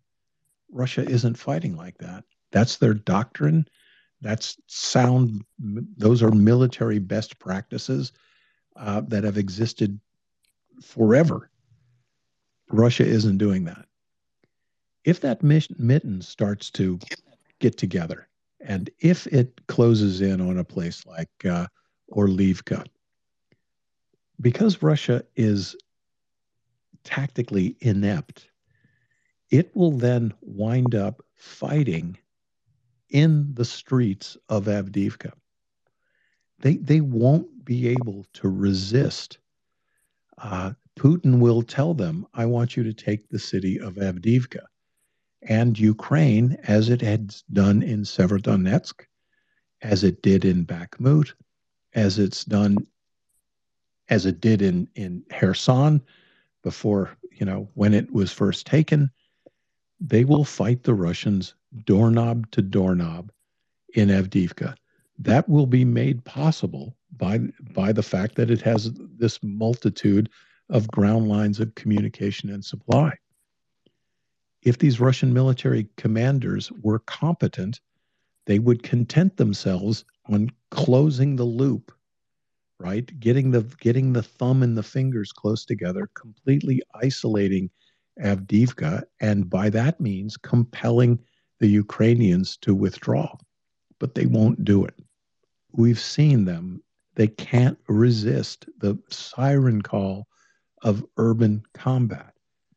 Ukraine doesn't resist that call because if you are the defender in an urban warfare situation, three dimensional urban warfare, it takes five or 10 guys to get you out of a position and you're just going to slaughter Russians. So there's Avdiivka. What so what are the consequences if Ukraine loses Avdiivka? So put your finger on the map and just fill in that white space around Avdiivka. Just fill it in. Paint it red. What will the Russians have gained? Well, you can look at Avdiivka and uh, there are no roads going out of it, right? There's the uh, there's an O series highway, the 0542. Uh, it doesn't go anywhere. Furthermore, it has to cross a river. There is a river to the south of it. Avdiivka, like Bakhmut, is the gateway to nowhere. And uh, losing it is not going to be a stab in the guts to Ukraine. Now, politically, is it going to look good? Well, not really. But maybe losing Avdiivka would be the wake up call that the West needs. It may be losing Avdiivka would underscore to Washington all of the negative factors under which the Ukrainian army has to labor lack of air superiority, lack of artillery parity, lack of air defense dominance, being outnumbered uh, in terms of manpower and materiel. Maybe that's enough to wake up the West. But losing Avdiivka is not going to be the end of the world. I don't think that's imminent. I don't think that's going to happen in the next month. There is an indication that Russia is beginning to realize that its armor, armored thrusts, uh, main battle tanks, and armored fighting vehicles uh, trying to uh, probe uh, Ukrainian held territory, that that's not working. There are indications now that Russia is sending soldiers out on foot. Well, that's not going to work. Uh, so they're having trouble right now crossing the open space with vehicles going 20 miles an hour, which is about as fast as any vehicle can move uh, across country. They're not going to do better when they've got soldiers on foot moving at about two miles an hour because that's about as fast as a soldier can can move over open ground and that's hauling ass so and chuck they're also going through areas where they have laid minefields the russians themselves not mapped them too right they, they're they're having to go through some of their own minefields in these areas isn't that right yeah, and you know, normally when you lay a minefield, you got a competent person out there with a compass or GPS, and he marks down where every mine is. And the Russians have thrown out so many tens of thousands of mines, they don't know where any any of them are. They have no idea. They never made no attempt to map the minefield. Interestingly, there was a there was a, a video today. Russia took an armored personnel carrier, loaded it up with two tons of high explosive. Uh, this is a trick they actually learned from uh, Al Nusra. They loaded it up with you know two tons of explosive, put a cinder block on the accelerator, tie off the steering wheel, and uh, drive it towards the enemy. So uh, Ukrainian drone was following this vehicle. They watched the driver bail out, watched him run away. And if you get a chance to watch that video, uh, notice that this soldier was smart enough to run in the tire tracks that this vehicle had just driven on. So he realized, well, you know, I didn't get blown up, so tire tracks are the way out. Well, this vehicle only went about 300 more meters before it hit a mine and exploded just exactly the way you think two tons of explosives would go off. But again, an absolutely idiotic idea. Who did they think? who did they think this was going to hit? These are the sort of uh, military stunts that you know they're they're simply just not going to work. Why? You know, this is like something that a 13 year old kid playing uh, Call of Duty would come up with. It just isn't going to work. So I don't I don't see Avdiivka falling anytime soon, but I see Russia putting everything it has into this fight because as far as any place on the battlefield, I think this is the one place that that uh, Russia could possibly uh, succeed. Yeah, and Chuck, thank you. You you absolutely read my mind. I actually just put that video. Um, it's from Special Kherson Cat first uh, in the Nest now for listeners. Uh, we actually saw this. I, would actually shared this with Robin before you started talking about the Avdiivka because I was going to actually ask you about this. And so, uh, thank you very much. Uh, again, you stole, you read my mind, stole my question. Um, I did want to stealing your yeah. thunder, but I'm sorry. Yeah, no, no, no worries. I, but I did have a, a, serious question about that, and that is just this seems like that the Russians are just spitballing as far as tactics are concerned. I, I just uh, what kind of doctrine, or I mean, it just doesn't seem like there's any sound doctrine that this type of tactic would would take. But you, we've seen this over and over again. It's exactly right. It seems like it's the mind of a 13 year old just trying to figure some way out through this. Um, it just it's just mind boggling to me just what the mentality is or, or, where this may be based in terms of just military operations. And i just wonder i mean is there any doctrine that you know of or or or, or basis in logic mil- uh, military or otherwise that this would make sense? No you know it almost seems like it's this stunt that they pulled off and this gave everybody a day's rest because they were going to pull off this stunt. But you know, when you you see that drone fly over and look what is out ahead of the of this booby trapped APV. I mean, there's nothing. You know, it's just wide open fields. If you were able to drive that two two tons of explosives into some Ukrainian headquarters somewhere, yeah, maybe, but it just isn't going to work. And the other thing is that, you know, the Russians have taken a tactic that was used against them in Syria and they've subtracted all the logic out of it, right? So what Al Nusra used to do, and they don't have to have, Al Nusra didn't have to, have somebody jump out of the vehicle, right? Somebody was going to get the 70 virgins and a mule. They were going to drive this thing in. So that's lost on the Russians as well. And the other thing that Al Nusra used to do in urban fighting is you drive that thing down a road, right? You drive that thing down a narrow lane and you drive that vehicle into uh, a building, a strong point. So Al Nusra actually applied some tactical sense to it.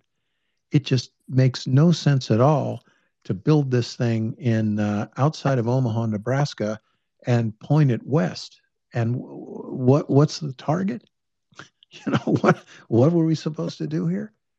There's so many there's so many instances here where look and previously Soviet maneuver war warfare doctrine was sound. It was something that NATO feared, something that we knew they rehearsed, we knew they had the resources, and and generally we knew that their men were trained to the task. There was always a chance to take advantage of that very rigid top down micromanagerial command structure. We always planned to take advantage of that. And the NATO fight was going to be an asymmetrical fight as well. You know, back in the, you know, in the earliest part of my career, the Cold War was still on. And uh, the missions that we were training for, naval special warfare missions in Europe, it was basically we were on one way missions. We were going to hit a command center and then we were going to do statistically called E and E out of the target area, which means escape and evade. It means run for your life. All of NATO expected to literally be pushed all the way back into the English Channel before we could get adequate forces over to counter that, that Soviet juggernaut. They seem to have forgotten everything that made their army made it made it to be taken seriously. They ignore their own doctrine now. And they do that for a couple of reasons. They didn't seem to be able to execute on it.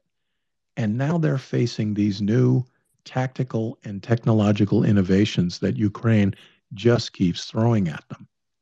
So I, I you know, I I wish I I wish I could report that Russia is doing uh, scary things on the battlefield, right? Generally, they're not. But this is a place to watch because Russia does have the resources to take Avdiivka, but they are not going to do it succinctly. They're not going to do it cleanly. And it is going to cost them an enormous amount of manpower and material to take Avdiivka. And again, you fill in that little, fill in that white space around Avdiivka, fill it in with red, and you can see what a hollow, hollow victory that would be. It is not a transportation hub. It is not a gate, gateway to the north or to the west. And uh, it, it just isn't, it's not going to be a gain but it's going to be a good place for Ukraine to engage these Russian forces and to put a whipping on them. Yeah, it, it sounds very much like uh, what we saw with Bakhmut, which is uh, it's an opportunity to, to fix and to uh, fire away. And uh, and if the Russians are going to use tactic like what they had with this uh, this uh, personnel carrier, just loading up with a bunch of TNT and sitting along, that's just that's upside down logic to me. that's just and and speaking of upside down, um, let's go to our hand here to our friend uh, in Australia. Um, Will, you might might have a, a point or two on this. How, how, are you doing, Will? Go ahead. Doing well, Michael. Um, so this is this is where this is the time of day where I get to argue with Chuck. All right, Chuck. Here's here's the thing. hey, Will. How are you, mate? Good to hear you, buddy. I'm good, mate. Thank you. So I'm gonna I'm gonna push back just a little bit here on Avdiivka in that I agree that taking Avdiivka provides Russia nothing but a political advantage, which they will use back home greatly, which is is of, of an, in and of itself. Whether or not the cost will be reasonable or not, if they were able to do that, would be another thing. But the other the other thing it does, Chuck, it's not so much what it gives Russia, but what it does take away from Ukraine is the capability. If they were able to take the high ground at Avdiivka, the entire bowl south and west of there toward Pisky, you know, Ukraine would lose almost certainly every. Uh, they'd lose their their Opitny, they'd lose Voidanya. You know, they other area would become untenable for Ukraine if if they took Avdiivka because all the supply roads in there uh, come from the from the east, and it provides one of the avenues of attack about 30 kilometers separated from each other, which is the ideal place to be able to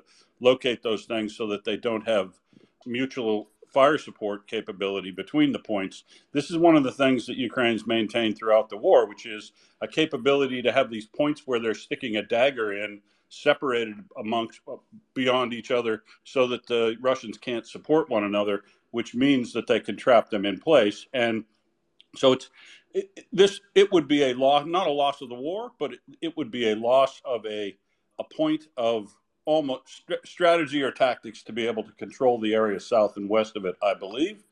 And the other thing uh, that I think it would do is the I love Russia attacking at, at Avdiivka because you will note that yesterday and the day before, Russia or U- Ukraine made additional slight gains near Horlivka.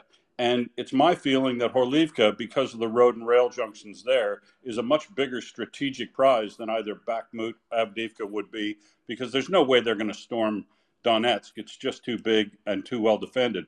But uh, the prize up in between Bakhmut and Avdiivka here, to me, is Horlivka, and keeping keeping Russia engaged at Avdiivka doesn't allow them well to counter what's going on in Klishchiivka all the way down to Kurminka, and now they're opening up even south of there at, at Horlivka. So I think it would be a loss, but not a not a major loss to Ukraine to lose Avdiivka. But most importantly, would be the political uh, element that Russia would use for that. And to your point, maybe maybe if they lost that, that would spur things on. It, it just feeds into my my thesis that the West might be treating this like some sort of weird science experiment to to determine how well Ukraine can do with how little they get, and that sickens me, frankly, because um, if you want this, I am going to beat you in this bet that this is going to take another four years. I am going to beat you in that bet. This is this Chuck. This can be over by the end of 2024 if the United States, all the liberal democracies, engage in this the way they would on Lend Lease during World War II. Chuck, this I'm, I'm still convinced this can be over in another year and a half if the West was to engage the way it's supposed to with an air force with long range strike capabilities. Quit tying Ukraine's hands and treating this like a science experiment because the longer this takes, the more Russia has time to adapt and they will solve the problems they have with radios. They will solve the problem they have with cryptography. They will solve the problem they have in relation to feeding people in or getting more people and getting more equipment because they're doing it right now with North Korea, China, and Iran. And the, the forces of evil, I will call them, that when they when they get called on to provide something, they give it in 10 days. That's how long it took between meeting in Vladivostok between Kim and uh, and Putin. The the arms, the 50, 152 and 122 millimeter shells started flowing 10 days later, Chuck. And that's that's our problem. If if Avdiivka, if they are able to get a overwhelming shell advantage in in Avdiivka, Russians because they have tubes. If they get enough uh, um, artillery to suppress Rush uh, Ukrainian capability here, they could storm the northern part of uh, the uh, coke plant. If they get lodged in that coke plant, it's the grind through Bakhmut, and I find that still to be too dangerous to accept, especially when we're talking about the United States still not coming to the party with XXX million dollars of bullets for everything every month. If we don't crack that nut, this could be a very, very bad winner, is my feeling. So I don't think that's a big strategic loss, but I think it is a it is a loss of opportunity for Ukraine that shouldn't be missed.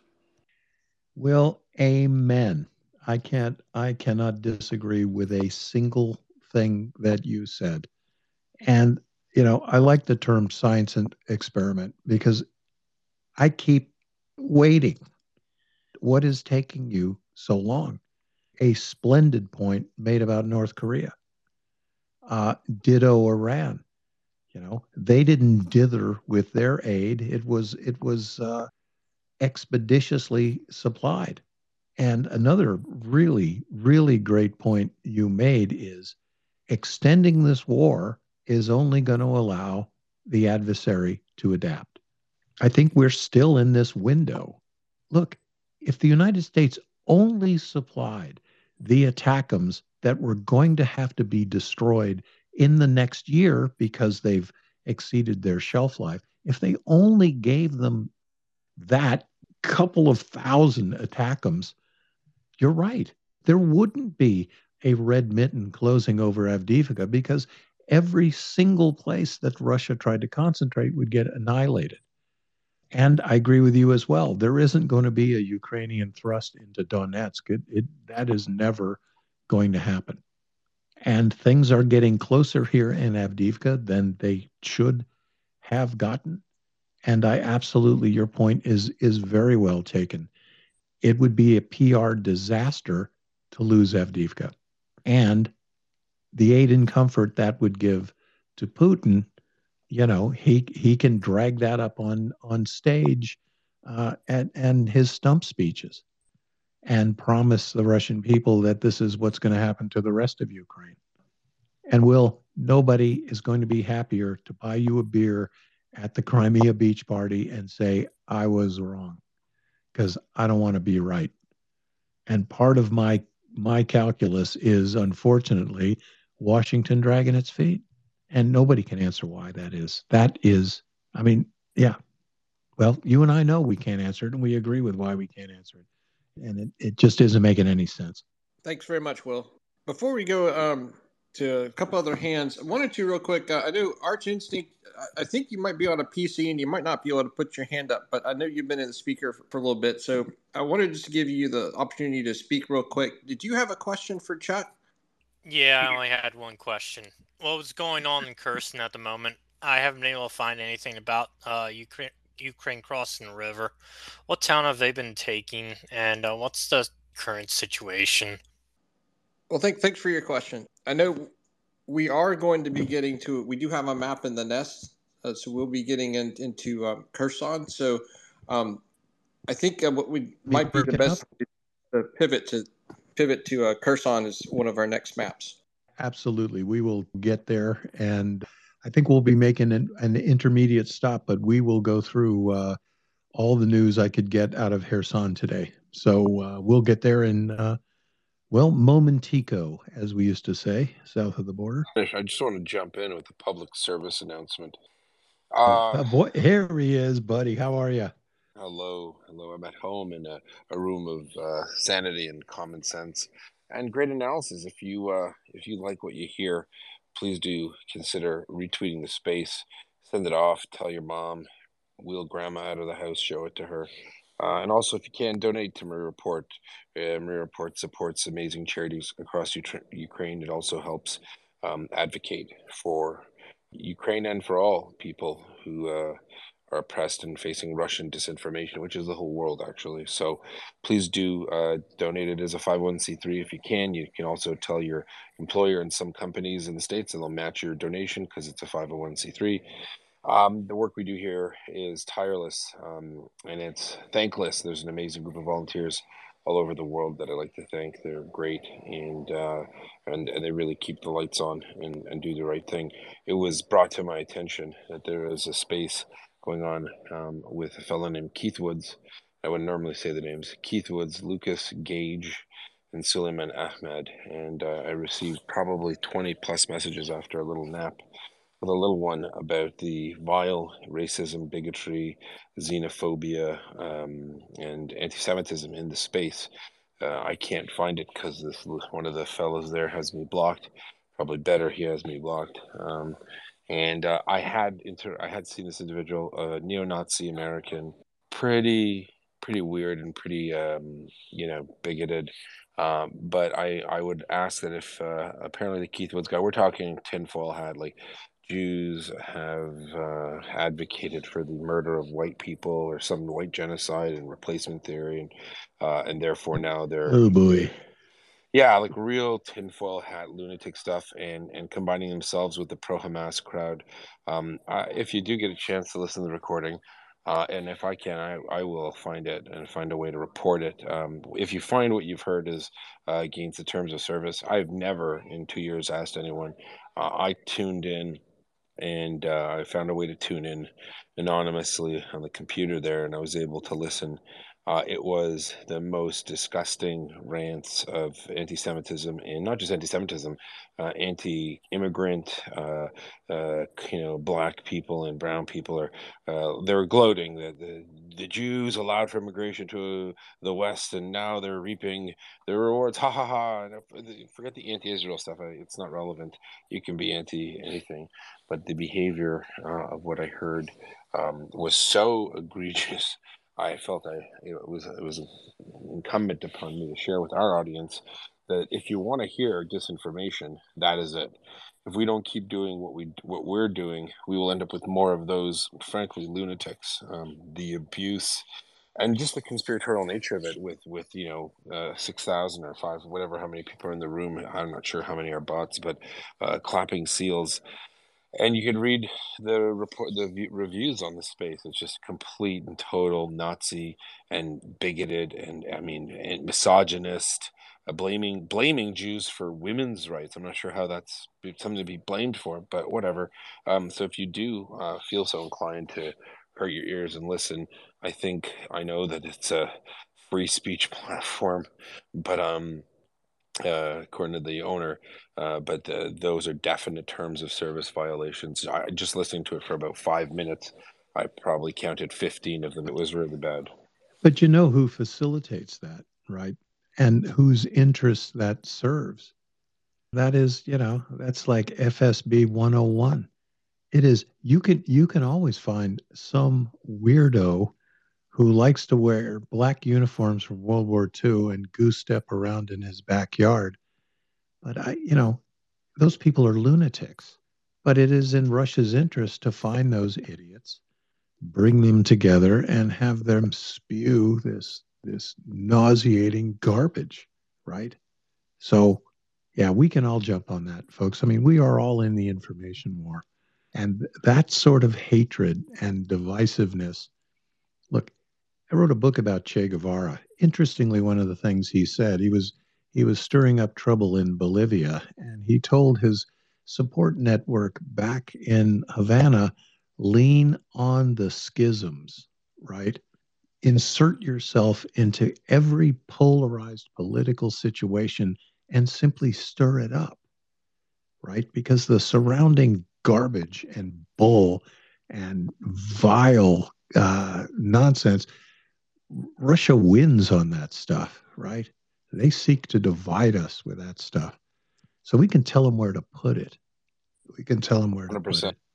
This is 100% in Russian uh, KGB, FSB influence operation. Um, the, the, the what's really unique about this space, which is really strange, is it's packed with far right racist psychopaths and far left the racist psychopaths mixed with pro Hamas people. So the pro Hamas people and the far left psychopaths are listening to right wing psychopaths talk about how Jews let let um uh, you know you know people of color into the West. I'm not sure what that even means. It's so bizarre um, because you know Jews are at the border. I don't know, or they control the immigration policy in the United States, and and and they're ignoring each Oh. God. They're they're ignoring each other's hatred for each other to promote this and then they went on ukraine you know ukrainian nazis and Ru- russia good it is truly everything we have been fighting against and and warning about that is coming is manifested in that one space and i don't want people to go listen to it uh, i would prefer you um you know I, you can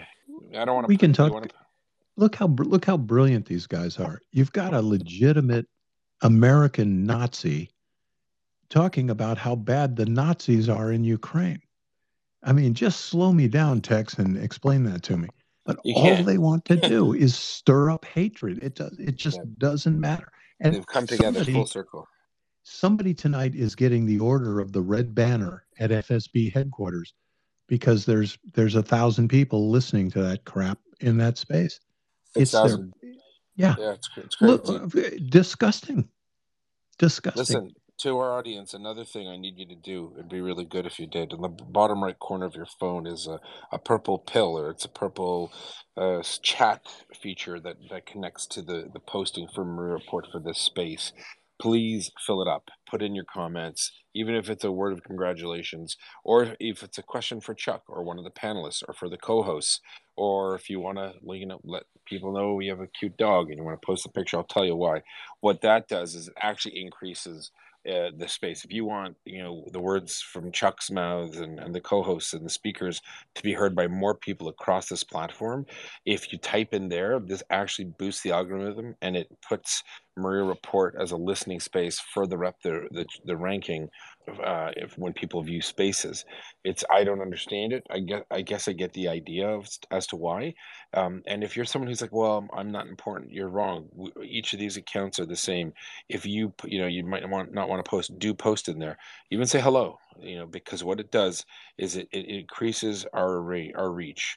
It's better than advertisements, you know, it's better than any of that stuff. Um, Report tried, you know, doing what other people do and doing advertisements, and Mriya Report was blocked uh, to do ads on Twitter just to promote our own spaces.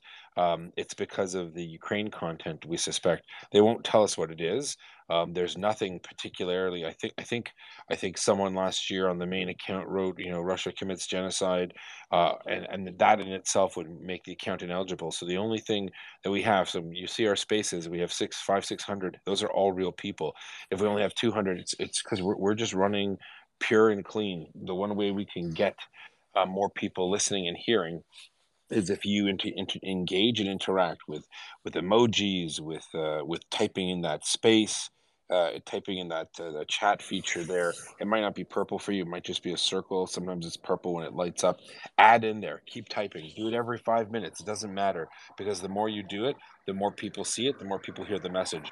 You know, so Mriya Report can't advertise just because it's posted so much support of Ukraine and, and fighting Russian disinfo. For some reason, I think there are key words that, that it doesn't like. So the, the feature is, is blocked.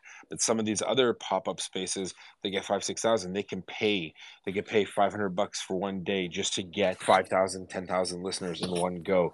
We don't have that, you know, because we're, we're clearly, we're biased on the, on the side of freedom, righteousness, and and justice, and that bothers some people. So please do, you know, I'm not saying it's it's a, it's a conspiracy against us.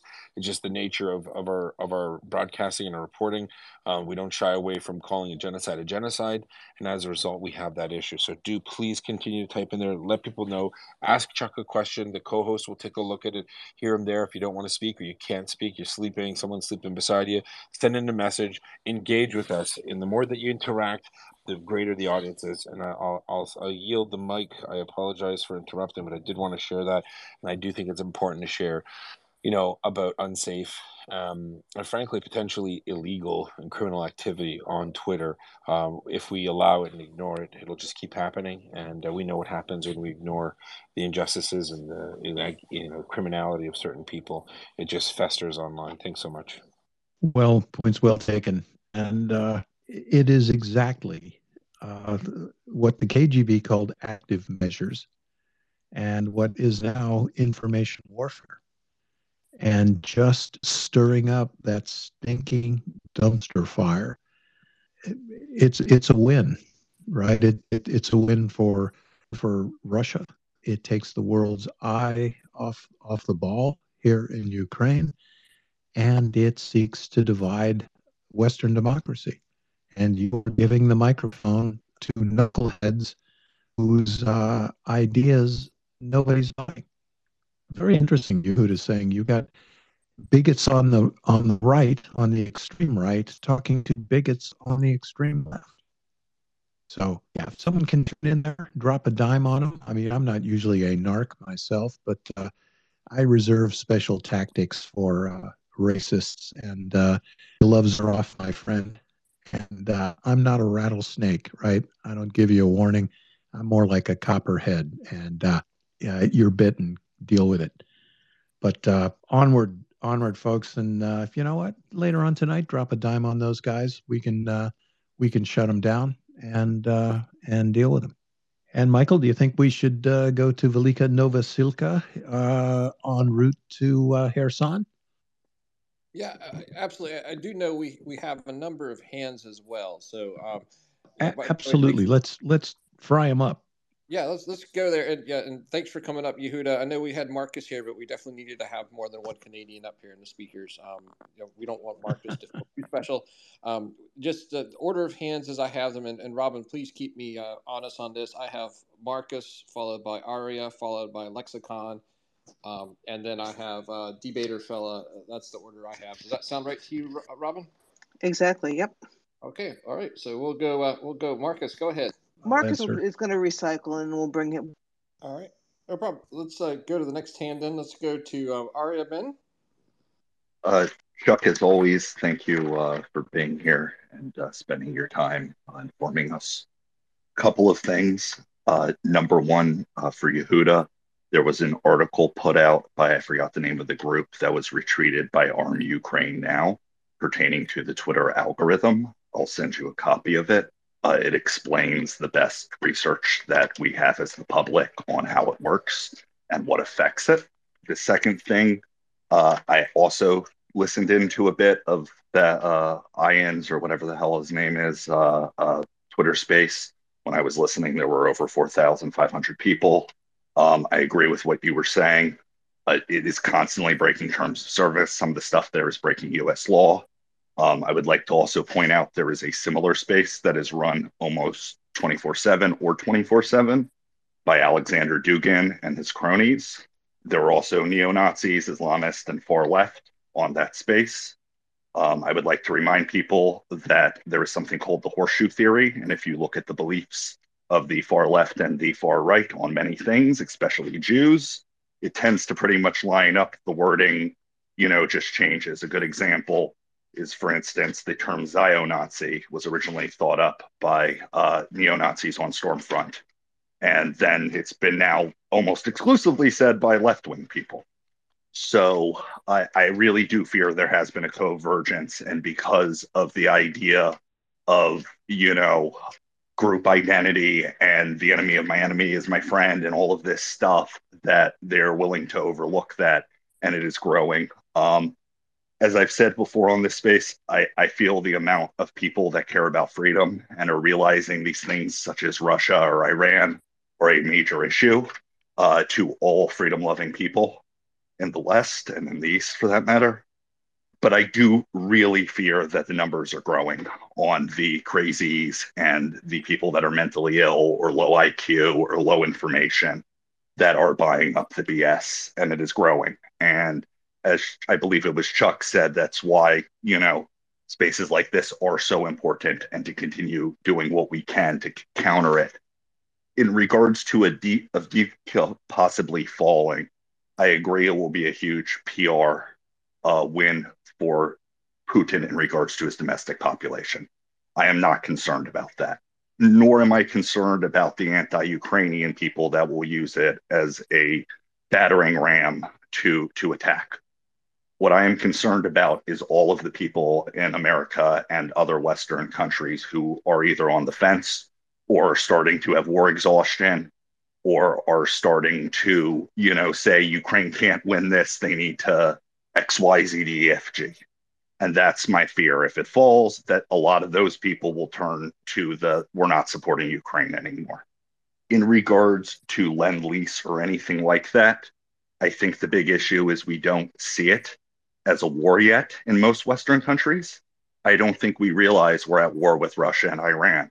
And I think some of the governments understand it, but they don't necessarily have the backbone to properly explain it to the populations and to properly mobilize the population in the same way we were able to during World War II and then during the Cold War. And I am really fearful that if we cannot get our act together soon with this, that when things get worse, they're going to get much worse. Uh, then I have a question for you, Chuck.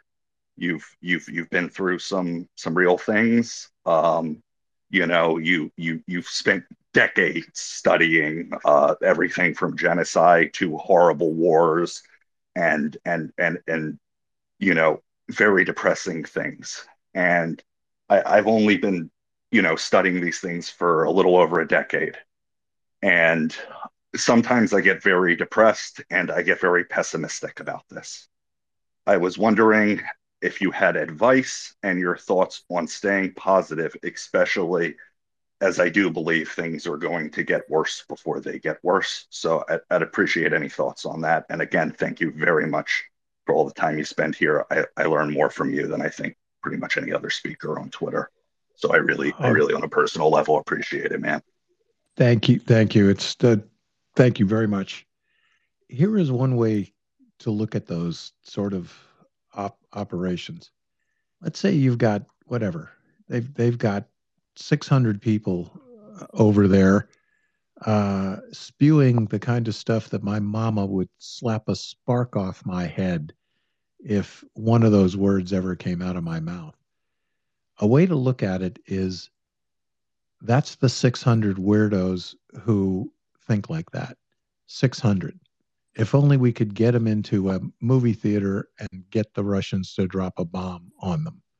If you realize what those, if you try to realize all of the effort that an information war adversary goes to to find those people, a couple of like minded people. Uh, as Yehuda just said, they can buy an audience to a certain extent. They will, they will, they will find like minded bigots. I like the, the, the analogy of the horseshoe theory.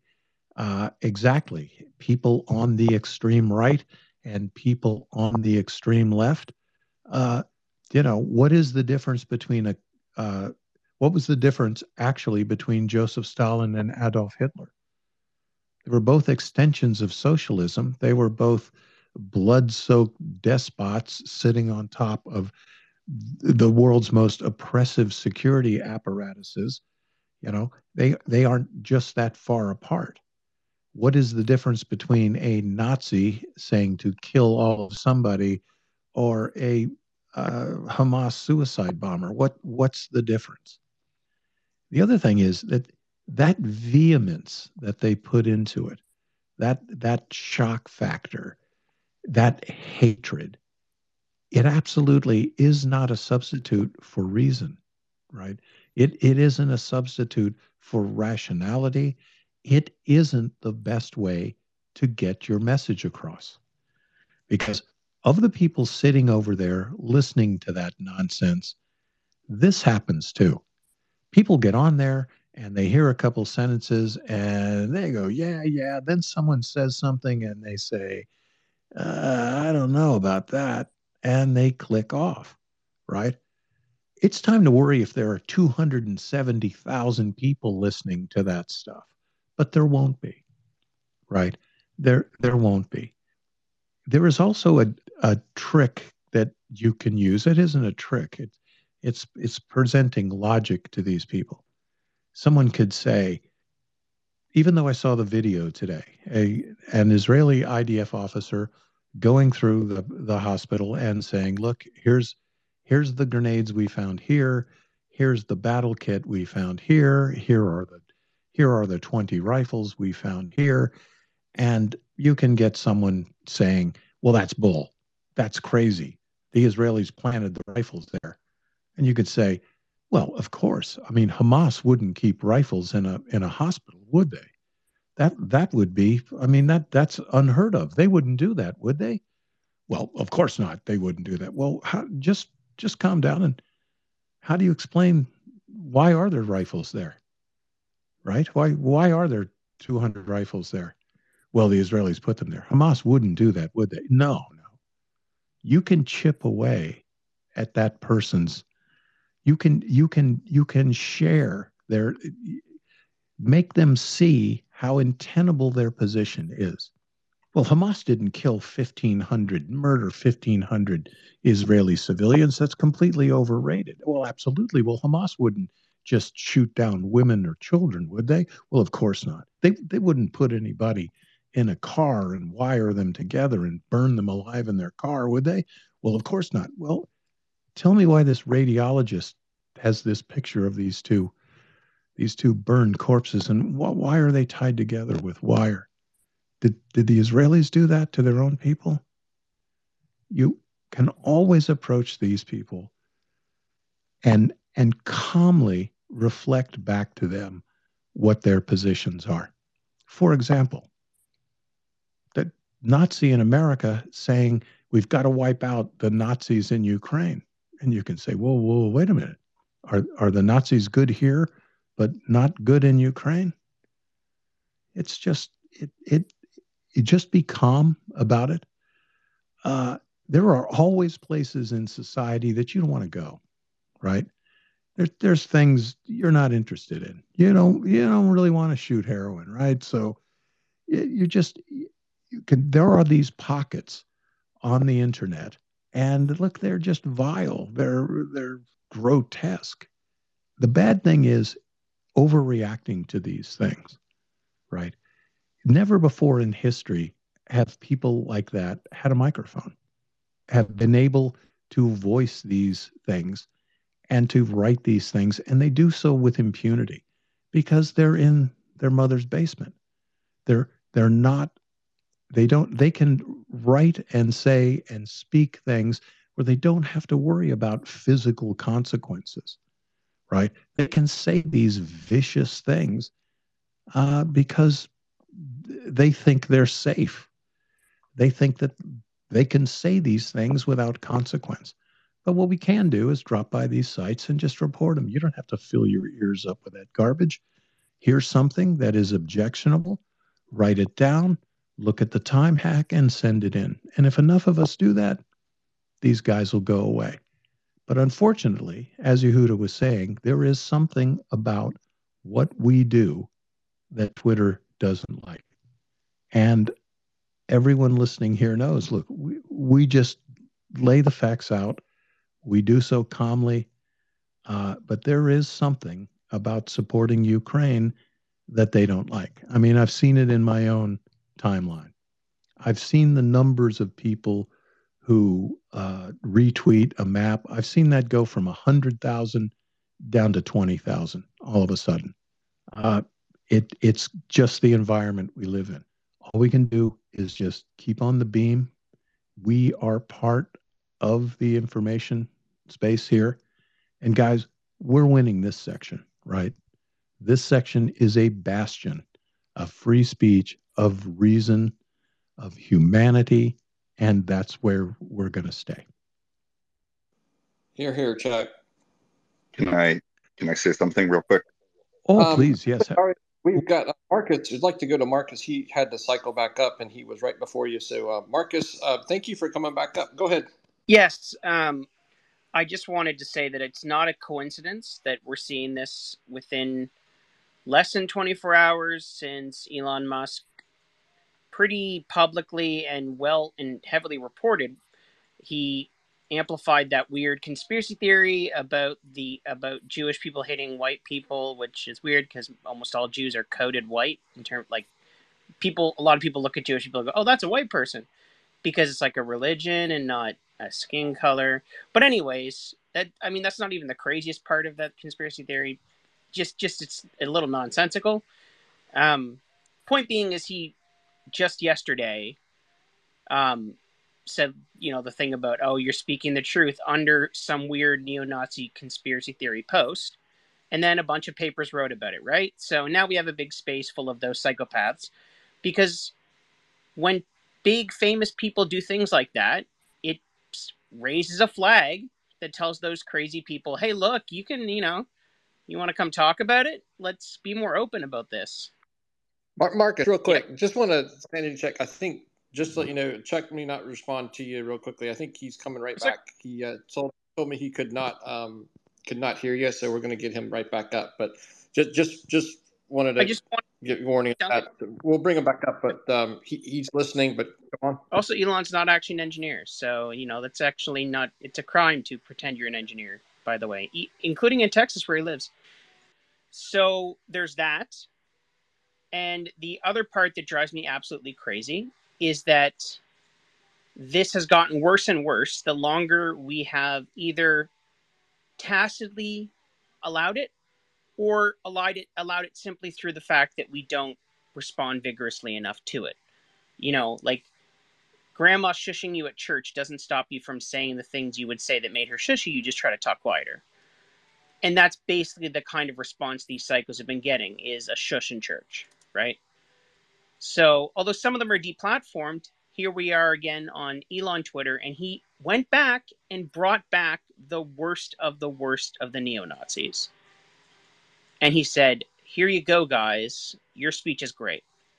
So, I don't think it's a coincidence this space is popping up after he amplified that weird conspiracy theory, or that everything is going on at a time where Russia needs distractions and Iran needs distractions so malicious actors are amplifying things online. And it's particularly bad on Twitter where the bot problem is nightmarish. You know, there there is one other thing though, and it's look, I'm I'm I'm kind of a free speech absolutist, and it's it's it's really hard to defend my position sometimes. But there's a couple things going on here with Elon who I don't I don't think I agree with anything he does. But he, he's got a service to sell and he wants to attract people to it. And if he has a monkey that will eat its own doo doo and people will pay to watch it, then he wants to welcome those people back. He needs controversy, right? And there, there's this real fine line we, we walk by giving these idiots any kind of attention at all. Because there's a certain point where you get down into the weeds with a troll fight with some of these idiots. And, you know, I mean, I've had this going on for years. Brand new account started in June 2023 with zero followers, banging all over me. And you know what? It's like, dude, you got two followers. You joined after the invasion. I'm not going to dignify what you say with a with a comment. But I know it's hard. I mean, I I I, I really do. I I know it it's disgusting. It's aggravating it's uh, it's a lot more than aggravating. It it you know it's obscene. But unfortunately, I mean, Twitter is a dumpster fire. It it really is. All we can do, I think, is hold course and speed here. But I listen. I I absolutely share your disgust.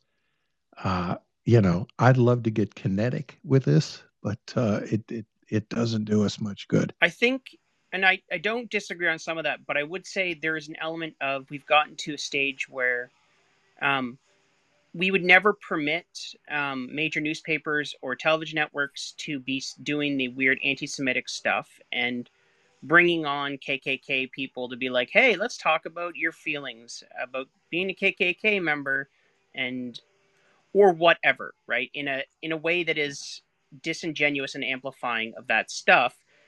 Um, without consequences, right? But we don't regulate the consequences on this type of platform. I mean, to be fair, I think the EU is going to. and I think if the if you if he uses yeah. uses access to the EU, I think that the rest of the shareholders in this weird little privatized uh, purchase of Twitter is is going to be very unhappy because I think he's like thirty percent or something. So yeah, it, it, I mean, I'm happy to see them take every lump you know, listen, no, I, I, I pray for their demise as you do. Thanks very much, Marcus. So, Robin and, and Chuck, uh, I know we've got a few more hands, and um, I know we've still got some maps. Um, and want to go definitely want to go to, to Kherson there. So, um, if if y'all are okay with it, I think maybe take a couple of hands, and then uh, the remaining hands we've got uh, Lexicon Debater followed by Dryfly, and then we can um, uh, get back uh, on to uh, uh, finishing up bullet points here. We're getting uh, toward the bottom of the uh, 10 o'clock, uh, getting towards, close to 10 o'clock. We're right at about 9.30 on the East Coast. So um, yeah, we um, just ask everyone to be as concise as is humanly possible. Thanks. Yeah, don't do what I just did. Um, but don't do what I do. Chuck, you're allowed.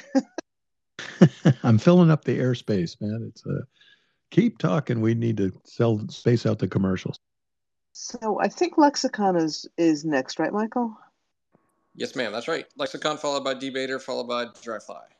Okay, thanks a lot. Well, I'm feeling kind of irrelevant here, um, because uh, yeah, I sent a comment, and I'm sorry that that space exists, and I kind of think that this world of social media is so irrelevant that they're not who organizes the people. I'd ignore them, but anyway, I sent my comment. If you can chase them, do that.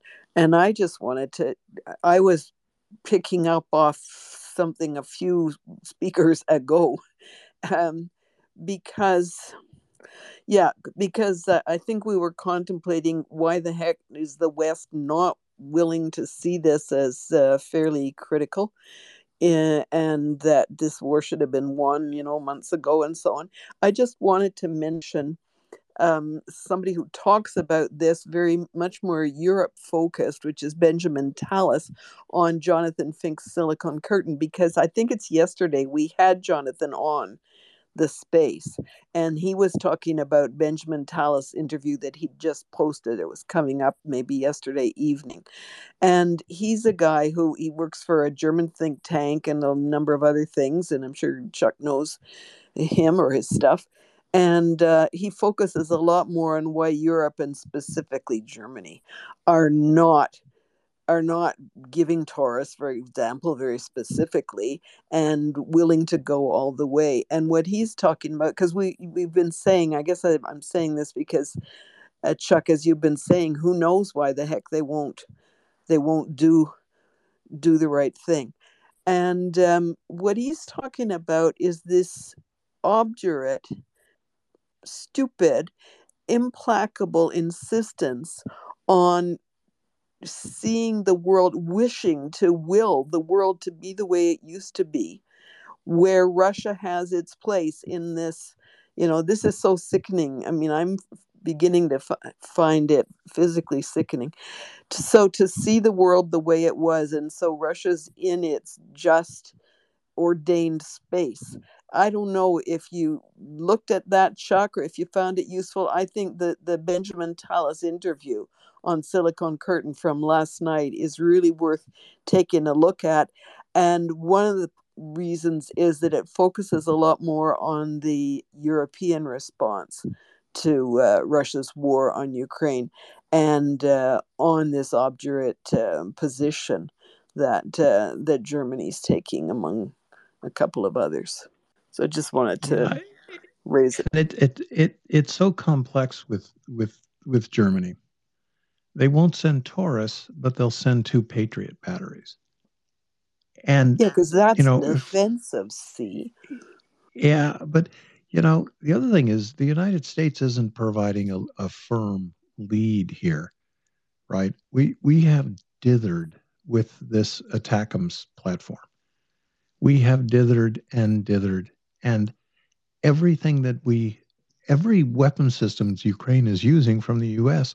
started out with a hard no, and this slow roll of of these platforms and what what is so infuriating, and and Will said this tonight really well.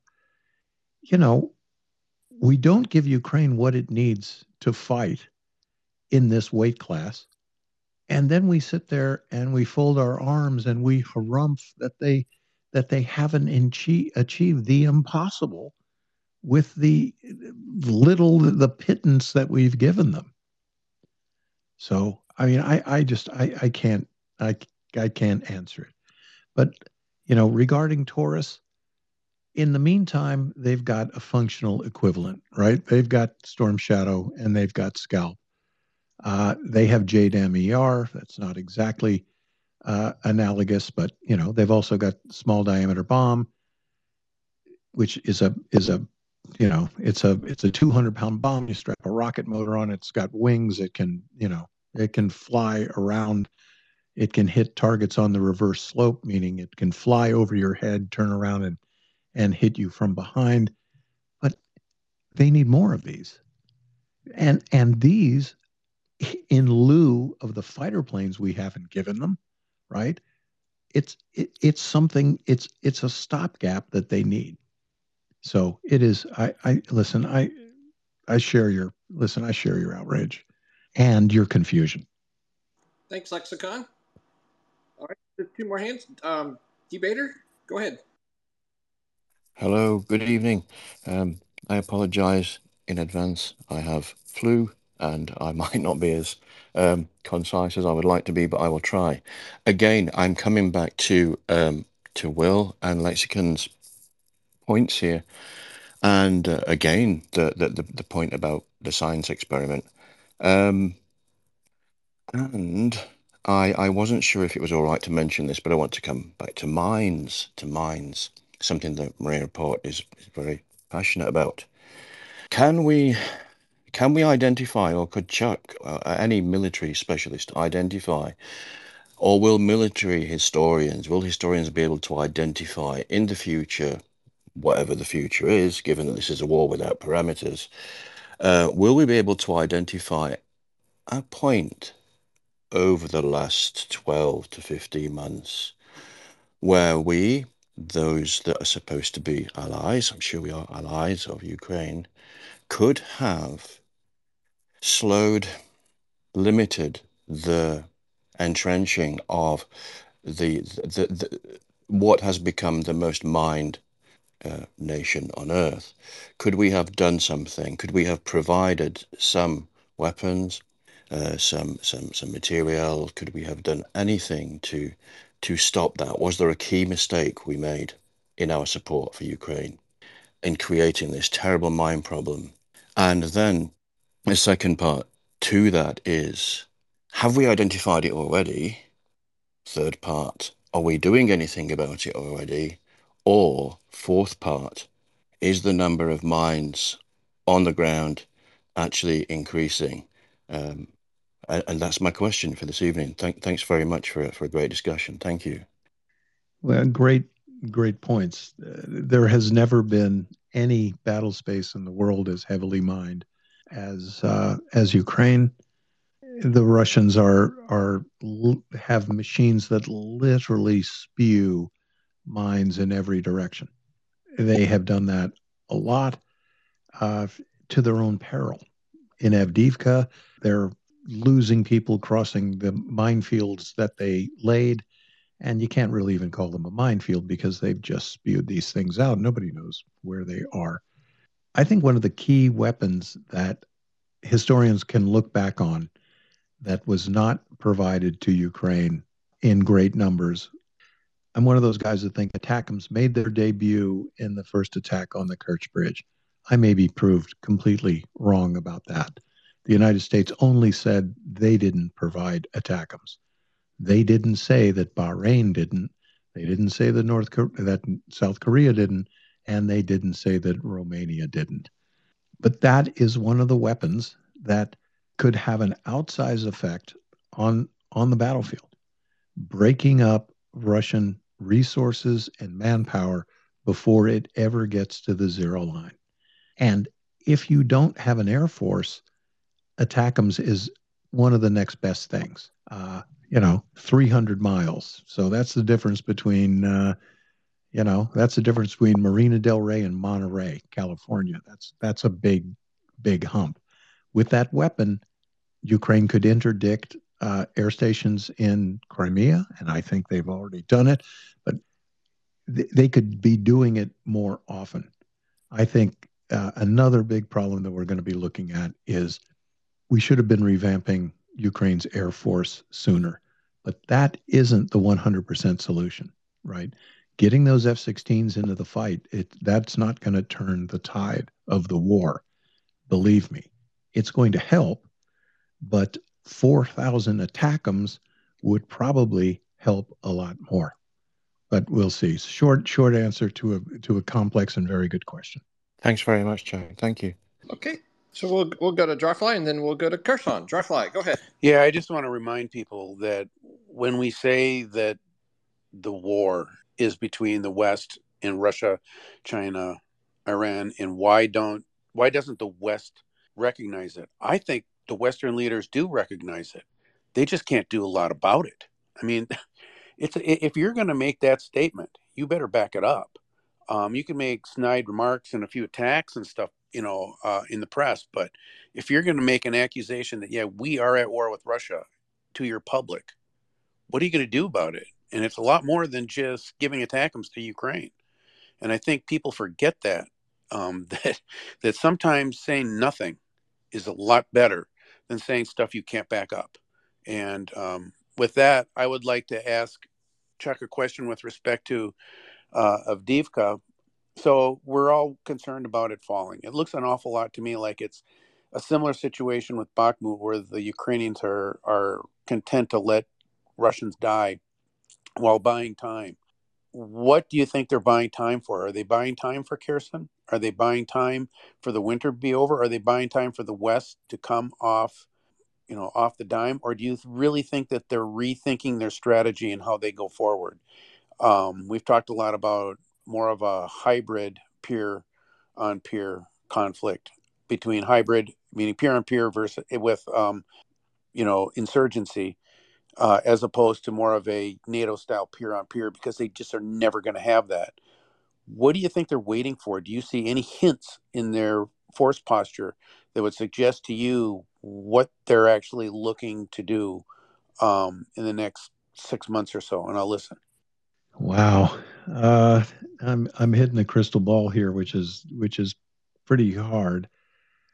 I think that Ukraine is looking at Avdiivka still as an attritional fight.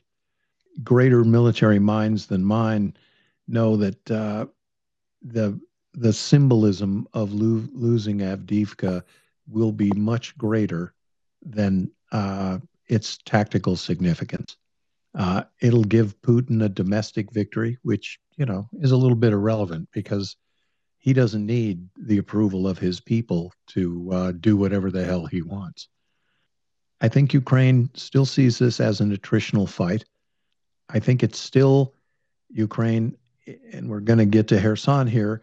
Uh, it it it still seeks to unbalance uh, Russian uh, battle spaces because we remember they've they've it's Ukraine that's picked these places that that the fight is on, and it it has it has located those to have maximum negative effect on on Russia's logistics, on its reinforcements, on uh, on the way it fights. There are no two places on the battlefield where Russia can easily converge forces. Uh, no two places on this on this whole in the whole war where Russia can share ground lines of communication. I mean, it is General Zaluzhny who picked these places out. Uh, I really don't know what's going to happen in, in Avdiivka, but I would say this: I don't I don't see this thing collapsing in the next three weeks. I I don't, and I could be wrong, but we did report Russian gains uh, tonight. They have made some. They are thus far they're limited, and they are really paying for it. And there there could be a time where Russia uh, will be reduced uh, to a Ukrainian peer. You can't lose. You can't lose 400,000 guys in two years of war. Uh, so next year, it's going to be 600,000 people. And the year after that, it's going to be 800,000 people. So there is a, a quality in the quantity of, of Russian losses. So, you, you know, Ukraine is fighting at every disadvantage that we burden them with. And it just, it drives it just, it just drives me nuts. A thousand ATACMS could could change how the winter war is going to go. It really could. Those weapons exist, right? They are they are locked up in storage, and some of those things have got to be destroyed next year. So why we're not shipping them, I really don't know. And and I like your point too. I think the United States should take a cue from Norway. Don't say anything, just send it let the Russians figure out what's falling on their heads. And maybe two months later, you can tell them that we ship these things. We don't have to enter into an information or diplomatic relationship with the Russians. Let's just send this stuff. Can I do a quick follow up on that? Please. Um, I, I, agree with you 100%. That's exactly right. Um, when I was thinking about saying nothing, I'm thinking today, for example, when Biden and, and Xi were talking, and uh, Biden supposedly left a gaffe, called him a dictator. I, I, don't think there was anything accidental about that. I think there was absolutely zero accidental about that. But it was it was small, slight, and um, a bit of a stinger. And the other one was that when Xi showed up, there was no red carpet, no big brouhaha. He just got off the plane onto tarmac, so he got kind of a cold shoulder. Um, I don't think there's any any doubt in my mind that Washington is sending him a message that we know there are hostilities and we're not looking for them to go away completely. Okay. Um, but I just think some of us, and I mean myself and all of us on the on the on the Twitter sphere, uh, kind of freaking out about how things aren't moving fast enough, have to realize they can't say a lot specifically about what the plans are to bring down Putin unless we're prepared to really do it and follow through. And it could that could get real real ugly. So that was my whole point about that. And I just think people need to chill on it. Um, and when you get to Kherson I'd love to hear what you have to say about um, some of the things we've talked about over the last few weeks about are they re- are they are they infiltrating behind behind Kherson, you know, deep into Russia, because you and I talked about this I think two weeks ago, three weeks ago, a couple times, that if we were the bosses of the of that group, we'd absolutely be sending units as deep as we could into um, into southern Ukraine to be ready to go when the thing goes up. Then you're behind a lot of those. Um, you're behind those fortifications. You're behind those trenches. You're behind the mines. Sure, you don't have a huge force. You don't have armor, but you don't necessarily need it if you have the if you have the um, if you have surprise. So I'd love to hear what you have to say about what you see coming in the next six months or so with respect to that group. You know, with what you can say with OPSEC, and I'll listen. Yeah, I think, and that's a that's a perfect segue since we're coming up against the t- the top of the hour. Uh, we could we could go. Uh, we ought to go to to the Kherson map. Uh, and if you don't have that in front of you, uh, you have uh, uh, over on the left side of the map, and coming up from the bottom left to the top right is the flow of the Dnipro. Had a heavy day uh, in terms of Russian shelling of uh, North Bank positions. Uh, the city of Kherson uh, got plastered today. And again, uh, this is just Russia shelling high density uh, urban locations. They are they are looking to punish the people of uh, the civilians in Kherson, and they do that in lieu of being able to to target Ukrainian military assets. So the big news uh, from today was a another Russian attack against uh, which is uh, a city that's three quarters of the way from Kherson to Nova Kakhovka. Uh, this was a Russian attack. Uh, there is drone footage. I'm sure you can see it was making the rounds. Uh, you could actually watch the Russian units breaking contact. This this this uh, attack was. I, I, I keep wanting to say it was swarmed by drones, but that's not the term of art. Waves of drones hit this hit this column, destroyed its its armor leading edge, and then started clobbering the armored fighting vehicles coming up behind. Uh, we actually got to see one of those crews decide that it was better to do a K turn in the middle of the road and drive home uh, than it was to get killed on the way to Krinky. Ukraine again has has picked nexus nexes of combat here. Uh, they started with a toehold at the Antonovsky Bridge and they were able to push that down to the northern limits of Oleshki. Then they crossed uh, at Kozachi Laheri, and they were able to take the terrain north of the Konka River, which is that little tributary. Uh, they've been able to hold on to that because they can keep the Konka River between them and the enemy. They crossed again at uh, the railroad crossing. They were able to push that uh, advanced. That was the most lucrative uh, landing that they made. They've been able to push that, and they remain in in contact at Poima, just north of the M14, M17 uh, intersection. Ukrainian artillery commands that entire uh, east-west road, which is the M14. Uh, I've indicated a whole number of drone strikes. Ukrainian first person drones are being produced somewhere between 20 and 40,000 units a month. And conservatively, I'd be I'd say that maybe six or 700 first person drones a day are flying over the Kherson battle space. This whole operation thus far has been designed to force Russia to keep troops south of Kherson.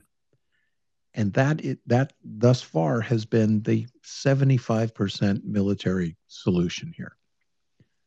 By very slowly and carefully linking together these beach landing sites, by slowly infiltrating troops and anti-tank guided missiles and drone teams into the south bank positions.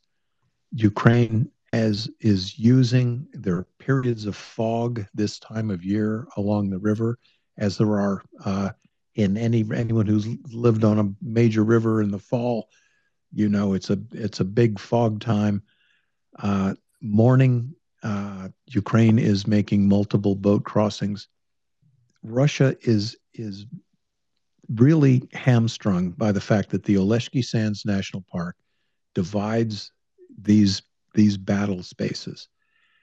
And when you go north on the M14 highway, there are only a limited number of north south roads that allow Russia to move troops to engage Ukrainians on the south bank. And they are completely channelized onto those roads. Off road trans- transportation, you know, cross country in this environment, it slows the Russian vehicles down. Like I said, there aren't very many military vehicles that can travel much faster than 15 or 25 miles an hour off road. And then you get to a point where even if you are traveling faster than that, you are beating the crew to death. And if that vehicle is carrying a rifle squad, it's like putting a marble in a coffee can and shaking it. It's uh, you're getting beat up. But thus far, U- Ukraine is succeeding. Like I said, the most important thing is to keep the Russian forces here and also to wear them down. And Ukraine is doing that. An important place to watch you go just west of Krinky, there is a band of forest that goes from the the coast, the, the river river highway, down to the M14 highway. Russia, it's not shown on the map. I got a late intelligence briefing today. Russia counterattacked in those woods today. It was reported that the Ukrainians fell back slightly, but again, it was one of those attacks where Russia lost more than it gained in terms of men, materiel, and breaking up those those attacking units. So this is a place to watch. There are there are adequate resources on the North Bank to turn this into a major major operation. When that's going to happen, I, I don't know. But as Dryfly pointed out, and this is really true, Ukraine has got deeply inserted special operations forces operating to the south of this map. And there are still just a few ways into this battle space. The M17 coming up from the south and the M14 coming in from the east. We're going to see Ukrainian special operations forces attacking those ground lines of communication. They are definitely going to do it. And those attacks will be informed by Russian troop movements. And they will be timed. And again, you know, you've got you've got a target, it has a geolocation, and then there is a time criticality, right? You can know where a bridge is, and that bridge is going to be there all day and all night, but you want to hit it to prevent movement, or you want to catch an enemy unit as it's crossing that bridge, break the bridge down, cut that unit in half, and and attack each half at a time. That's called defeating somebody in detail. So if Avdiivka is the most hopeful looking place for the Russians, I'd say Kherson is the brightest spot on on Ukraine's Ukraine's battle map. Thanks, Chuck. Um, bit of a swap. Michael's had to drop out to go get on with some other portion of his life, so now it's uh, excellent. I've never served with, I've never worked with Chuck before, but now I can mute him if he uh, argues with uh, me. No. I'm glad. I'm glad. Good. Welcome aboard, man. I'm sorry I got to go soon yeah, too. I've always feel. Cheers. We'll, I always. We'll I always feel bad. Go ahead. Sorry. I, I said I always feel bad when people come on and I haven't worked on it. I'm like, ah, yeah, I always feel like I'm John. John John Spencer said the other day, whenever he comes up, Chuck he walks into a bar and Chuck leaves. yeah, that is exactly what it's like. But uh, no, I, I, that's why I, always take the opportunity to interact with you as a questioner uh, while your while your show uh, is on. Um, we'll go to these last two questions if you've got time. How much time do you have left, sir? I think we can fly. We can fly these these two. Will and act. You know, I gotta I gotta be working with my bud. And Will, I always always always appreciate you coming up and and and helping out. I never see them as questions. I always I always see it as uh, you adding, uh, you know, your your important take on it, and I'm I'm always happy to always happy to do that. Well, I mean, I, I, basically see it as an opportunity for me, a complete rank amateur, to uh, provide an, an, observation based on my reading and confirm it with people who have, uh, you know, light years of more uh, experience than I do, which is uh, enlightening. And in this case, I'm just going to cut in and ask a quick question then on in this area of Kherson. It, I clearly see a really, really big difference in quality of troops between Ukraine's side and, and Russia's side in this area, particularly with them plugging the 810th Marines back into the line down here after only being destroyed two months ago and filled up with Mobics. If, as and and General Ben Hodges said this the other day as well, uh, uh, that I've been saying for weeks. If they had those 300 kilometer ATACMS missiles, they'd be done flying airplanes out of uh, Crimea almost immediately. And at that point, uh, it's almost where Ukraine could move a, a, a, force across or be looking to move across, a force across in size using uh, bridging capabilities you know th- that's when they could be on the move there uh, in in Kherson if they and that's with a capability added like that they could take advantage of a of an advantage they already hold with this FPV drone work and exploit it but they don't have everything they need. I, I would never uh, argue with anything that General Hodges says but he is he is absolutely right with with sufficient precision long range munitions. By that I mean ATACMS. You could shut down Crimea. You could you could cut the rail lines. You could cut the highway bridges. Uh, there are other ex- ordnance packages that I, that that ATACMS can deliver, including mines. A thousand ATACMS would would would make this war even more hopeless for Russia. And you know we we had Ukraine flying two two close air support missions today. Russia through 48. Every air defense system we get we give to Ukraine, and it's not enough. They have to roll them back to their cities to protect places like Odessa, to to to protect Kiev, uh, to to protect uh, every other city. So it, I, I, I'm with you completely. You know, and I'll go one step farther. The United States needs to decide who's going to win this war. Who's going to win it? And that decision, and I'm talking to you, White House, where do you want to fight the next one? Because there will be a next one. You want to fight in Estonia, Latvia? Where where where are we going to fight? Finland? What, what what sounds good to you? Poland? Romania? These are all places that Russia is going to go next. Uh, we've just got to do something. And I know I'm pre- preaching to the choir. Will, I'm sorry. Don't be sorry. Um, now I can't remember, or, or, I didn't catch who was up next, so I'm just going to go to incognito and assume that's correct, and he'll be polite enough to tell me if I'm wrong. You are wrong. I, I have a I have a question, but um, um, sen something or other was way ahead of me. Um, so okay. Please, All right. Please, please come to me after. We will send your mind. You're up next. Cheers, Will. Caught me off guard there, bud. Thank you so much. Appreciate you being here tonight, as always. Um, Chuck, you're amazing, man. Um, fellow Californian here, and um, I don't think I've ever had the opportunity to ask you a question. Uh, thank you for your service to the country. Thank you for the service to uh, all peace loving people here uh, in Mriya Report, and kind of got an all star lineup of them this evening, which is always great. I wanted to pick at the scab that is Elon Musk a little bit, if you don't mind. And Stab, stab away. I'll and hand me the knife when you get tired. Gladly, sir. Gladly.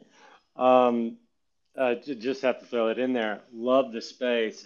Hate just hate coming on here. You have to wade through a ton of racism and garbage to get to the good stuff, but uh, it's good once you get here. Um, I have been trying to think about whether or not Elon was um, always an asshole and always uh, so in your face with his racism, and I don't believe that he was.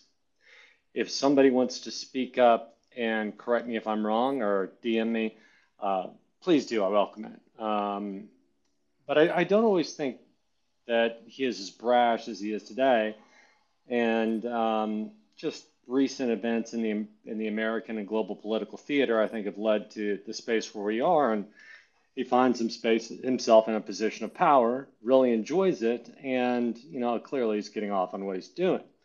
Um, but I think there's a little bit more to it than that, and I don't know your depth in AI. Um, I was fortunate uh, enough to to hear a little bit um, at the World Economic Forum yesterday, and uh, I got to tell you what's going on uh, in the AI space, for those of you who don't know, it's about to become a very, very big part of your lives.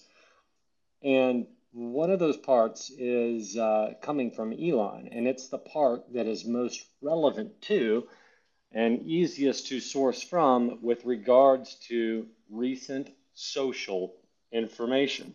So, it just in layman's terms, if you're building a large language model, uh, which people are going to use to influence, let's just say, advertising for right now.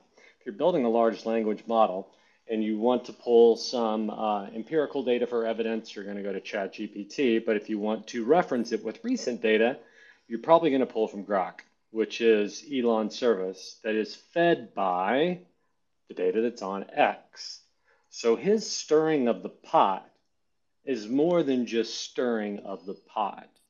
This stuff is going into algorithms that are being used to determine the way Americans think and the way Americans, and, and it's probably likely not just Americans, these are global companies that are buying this data and using these algos. But um, he's painting a really nasty picture of the world that's not just being um, repeated the way that um, we're used to seeing lies being repeated. This is going to be different and it's going to show up in places that I'm afraid um, can replicate uh, these, these hateful ideas much more easily um, than it can in just a confined platform like Twitter. And I just wanted to know if, if this is something that has made it up uh, has made it up to your level or not in terms of um, just in terms of a topic. And I'll stop talking and listen. Thank you very much. Yeah. So this this is going back, and no one will have heard of this company. But I founded a company in California. Uh, God, I guess it was 15 years ago. It might even be longer. Uh, it was called Visual Purple, and uh, we we pioneered exactly this kind of work. Artificial intelligence was in its sort of infancy. We didn't kind of kid ourselves back then uh, we used to say AI stood for appearing intelligent, but we were really working on some of the foundations of this stuff. And we became really aware of how much power is built in. There is an iron fist behind the velvet glove of Chat GPT. And Send Your Mind just really hit on it completely. One of the things we worked on an engine, we it was called Sumo. Uh, you would do a task on on the uh, on on something online within about 90 seconds and sometimes less. Sumo could recognize how fast you read. It it had size, you know, it took a psychological X-ray of you. It knew about your decision making. It knew what your vocabulary was. It implied your educational level. It was capable of doing all of these things without you having any idea that you were doing anything else except something like filling out a form, doing a uh, doing this zookeeper game. We built it into all of these things. But what was and, and amazing? Is, pardon me for interrupting, right. but this is 2008, right? Around 2008, you, you said right. 15 years ago. And yeah. just look at how far this stuff has come in this you, next you, iteration, right? You've you've got it. You know, this was stuff we were doing for DARPA at the time, and uh, all of this stuff gathered information. This thing never got stupider; it always got smarter. So, you've got people. I've got a I've got a good friend who is probably the the best person in the world about gray zone operations and he talks about super empowered individuals, exactly like Elon Musk, uh, Bill Gates, who I'll, I'll happily kill if ever I can. Uh, but those are people who have this outsized effect. They have they have goals for you, goals for me, all of the people who are truly beneath them. And if you ever had a warm and fuzzy for Elon Musk, Remember what he said recently about President Zelensky. He said he's a butcher. He's sending young men to die. Really? Somebody kicked the door in on his nation and started raping and killing and burning and seizing his territory. Who's the butcher, Elon? Ah, and we're a little off topic, but we uh, send your mind. You you've you've got a you've got a place here uh you know talking about this will be a good thing. Cheers brother. I really appreciate thanks. you thanks here. chuck. You um you, yeah thanks. Send your send your mind. Uh incognito you're next. One last question for chuck hey. and then and then he has to go i think. Thank you um uh will. Thank you uh chuck. I my question is is going to take us back to the battlefield but by the way, I don't disagree with anything you just said about Elmo Muscovite. Um, but that aside, um, DB raised the point earlier that reminded me of uh, something that I heard just yesterday uh, uh, from uh, one of your buddy John Spencer's favorite podcasts called um, uh, Ukraine the Latest from uh, the UK newspaper called The Telegraph, um, which I'm sure you are familiar with because your buddy John Spencer is not only a, a participant but a, a, a, daily listener, according to himself. And so, I, what Dominic Nicholls, who is one of the most uh, amazing and gifted and articulate and and entertaining all-in-one voices on uh, what's going on in Ukraine. Um, he's a, a, Chuck knows this, but maybe a, lot of other people don't. A lot of other people listening don't. Um, he's a, a, a retired, um, currently retired um, uh, uh, British uh, officer. I can't remember what branch he's in. He was mentioning that when he was in the Gulf during the war, uh, uh, against Iraq, there were Iraqi minefields that they were able to breach using thermobaric bombs, and he wondered where those are. Why aren't any of those being offered to Ukraine, considering the the in, extremely dense and, and thick minefields that the, the Russians have laid have laid on Ukrainian territory to so that they don't have to cede any of that territory. And I that was the first I'd heard in in my uh, current memory, my, my uh, aging memory, of uh, thermobaric bombs wielded by um, NATO forces. And I wonder if you could shed any light on that. What are they? How many are there? Why and why the hell haven't we given any to Ukraine? Um, I hope that was articulate enough. Thank you. Yeah, a- absolutely. It brings to mind the mother of all bombs, right? Which is a uh, it's a fuel aerosol bomb. It's dropped out of a cargo plane. It's so big; it's the size of about two Cadillacs stacked stacked on top of each other. It falls to the ground under a parachute, and as it gets closer to the ground, it emits uh, fuel. It it emits uh, you know an aerosol of uh, gasoline. It can emit uh, it can emit other other things. It, it emits this cloud of highly volatile fuel and it sets it off. So there is a terrific low brisance uh, explosion. And brisance, high brisance, uh, high explosives. So plastic explosive detonates at a very high linear rate. Uh, that's and it can cut steel and do other things because it it has a high rate of detonation. Lower brisance charges are just as destructive, but you think of it this way: uh, high explosive is like your car in fifth gear. Low brisance explosions, like a fuel aerosol explosion, thermobaric explosion, that's your car like in low, low and four wheel drive. It they can push things out of the way. They don't cut things, but they push them. Uh, there are different types of uh, fuel aerosol bombs. The problem is they, they tend to be big, and you've got to deliver them to the battlefield. So they were used in the Gulf War, where you know you could fly a C-130 at 5,000 feet over the battlefield because you have air superiority, because you've got air defense dominance. You've been able to push back the enemy, uh, the enemy surface to air missile sites so they can't pick off that lumbering C 130. You know, so it, there's that complicated problem. You've got a larger munition with a larger output.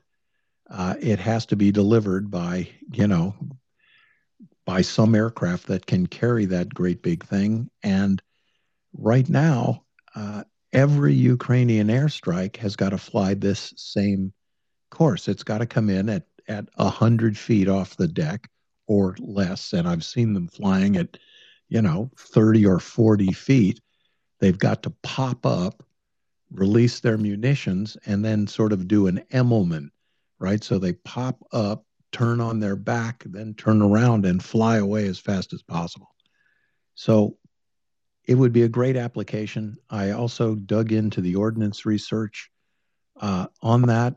The Department of Defense kicked around some physics numbers and uh, said, absolutely, it appears to be, you know, this is a plausible use of these weapons to destroy the minefields, but we can't even give them ATACMS. And right now, Ukraine can't solve the delivery problem to get that get that ordinance on the ground in front of them. So we can see how interdependent all of these, you know, everything that goes into land warfare, you know, your close air support, your air defense, your, you know, the status of the sky above the contested portions of this battlefield. And uh, it is, uh, it isn't an insoluble problem.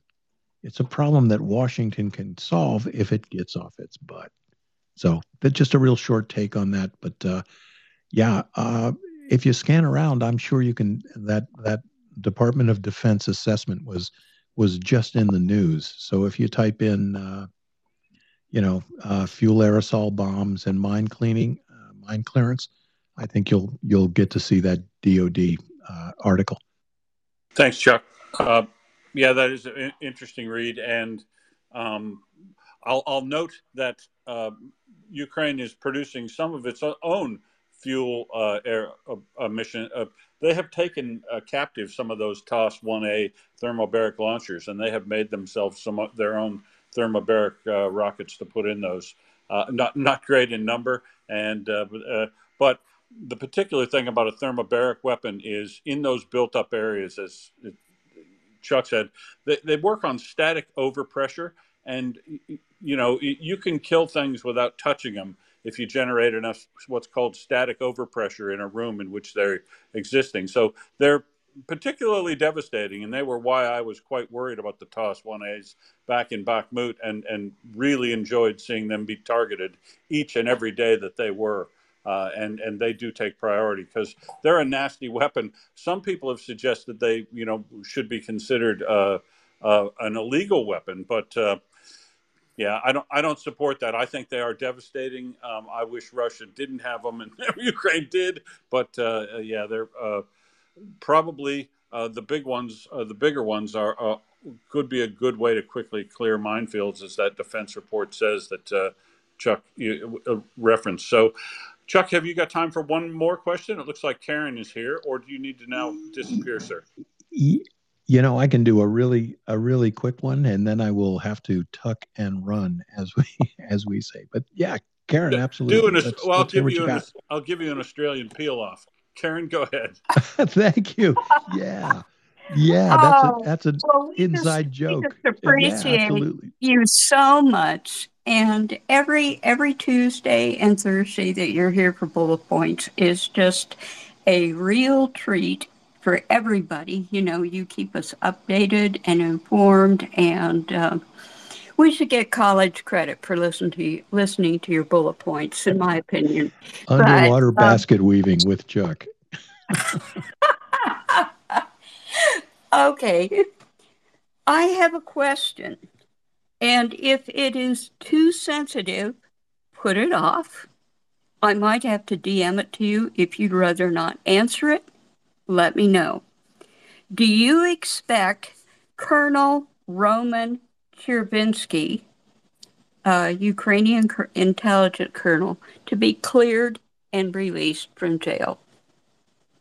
Wow, that Yeah. you know what we we don't I I don't really fully understand what he's done. Um, I'm not sure either. you see, that's that's just it. So I don't know if this is a political dismissal. You know, political dismissal isn't isn't really the right term. Uh, if you're the commander in chief of a democratic republic, you you can you know. My commission was signed, and it says I serve at the pleasure of the president. And every every officer in the United States military, that's what your commission says. You're you're going to have your job whether you're a lowly lieutenant commander or lieutenant general or a you know admiral of the fleet. If the president no longer requires your services, he doesn't need a reason, right? So I I really don't know what he's done. And I don't want to tar him with the brush of uh, of any other rascal who has been rooted out uh, you know, and and has been found to be wanting in either his patriotism or his, uh, uh, you know, his financial uh, uprightness. So I I don't know, but I'm watching that too. Okay, I will just interject one more thing. There is a an article in a certain newspaper that begins with WP that uh, caused a regular firestorm, and I thought I was going to be shot in front of a firing uh, squad for even mentioning it.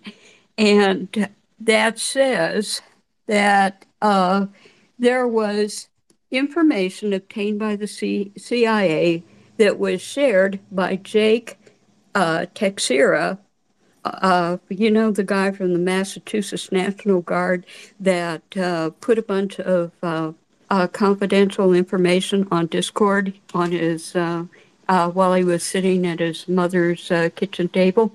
That idiot. Well, according to this newspaper that we will not mention because some of what they said was just nonsense.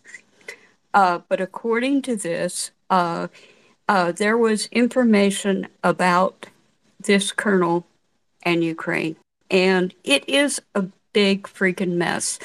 And uh, there is uh, a lot in that article that is BS. Uh, but there are some things that, you know, are, you know how something will kind of sit in the back of your mind and you don't feel quite comfortable with dismissing it? Well, I'd love to dismiss the whole thing. I hope the guy gets cleared. I really do. But um, yeah, it, it, this is a story to watch and hope that it turns out well. And uh, one thing I did read is that none of it was uh, connected to uh, President Zelensky.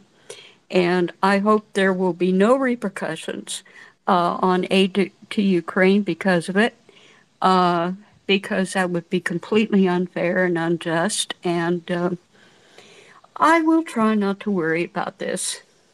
And uh, if you have anything that you can share that later on, when things become more apparent, uh, that you feel is wise to share, uh, it would be interesting to hear.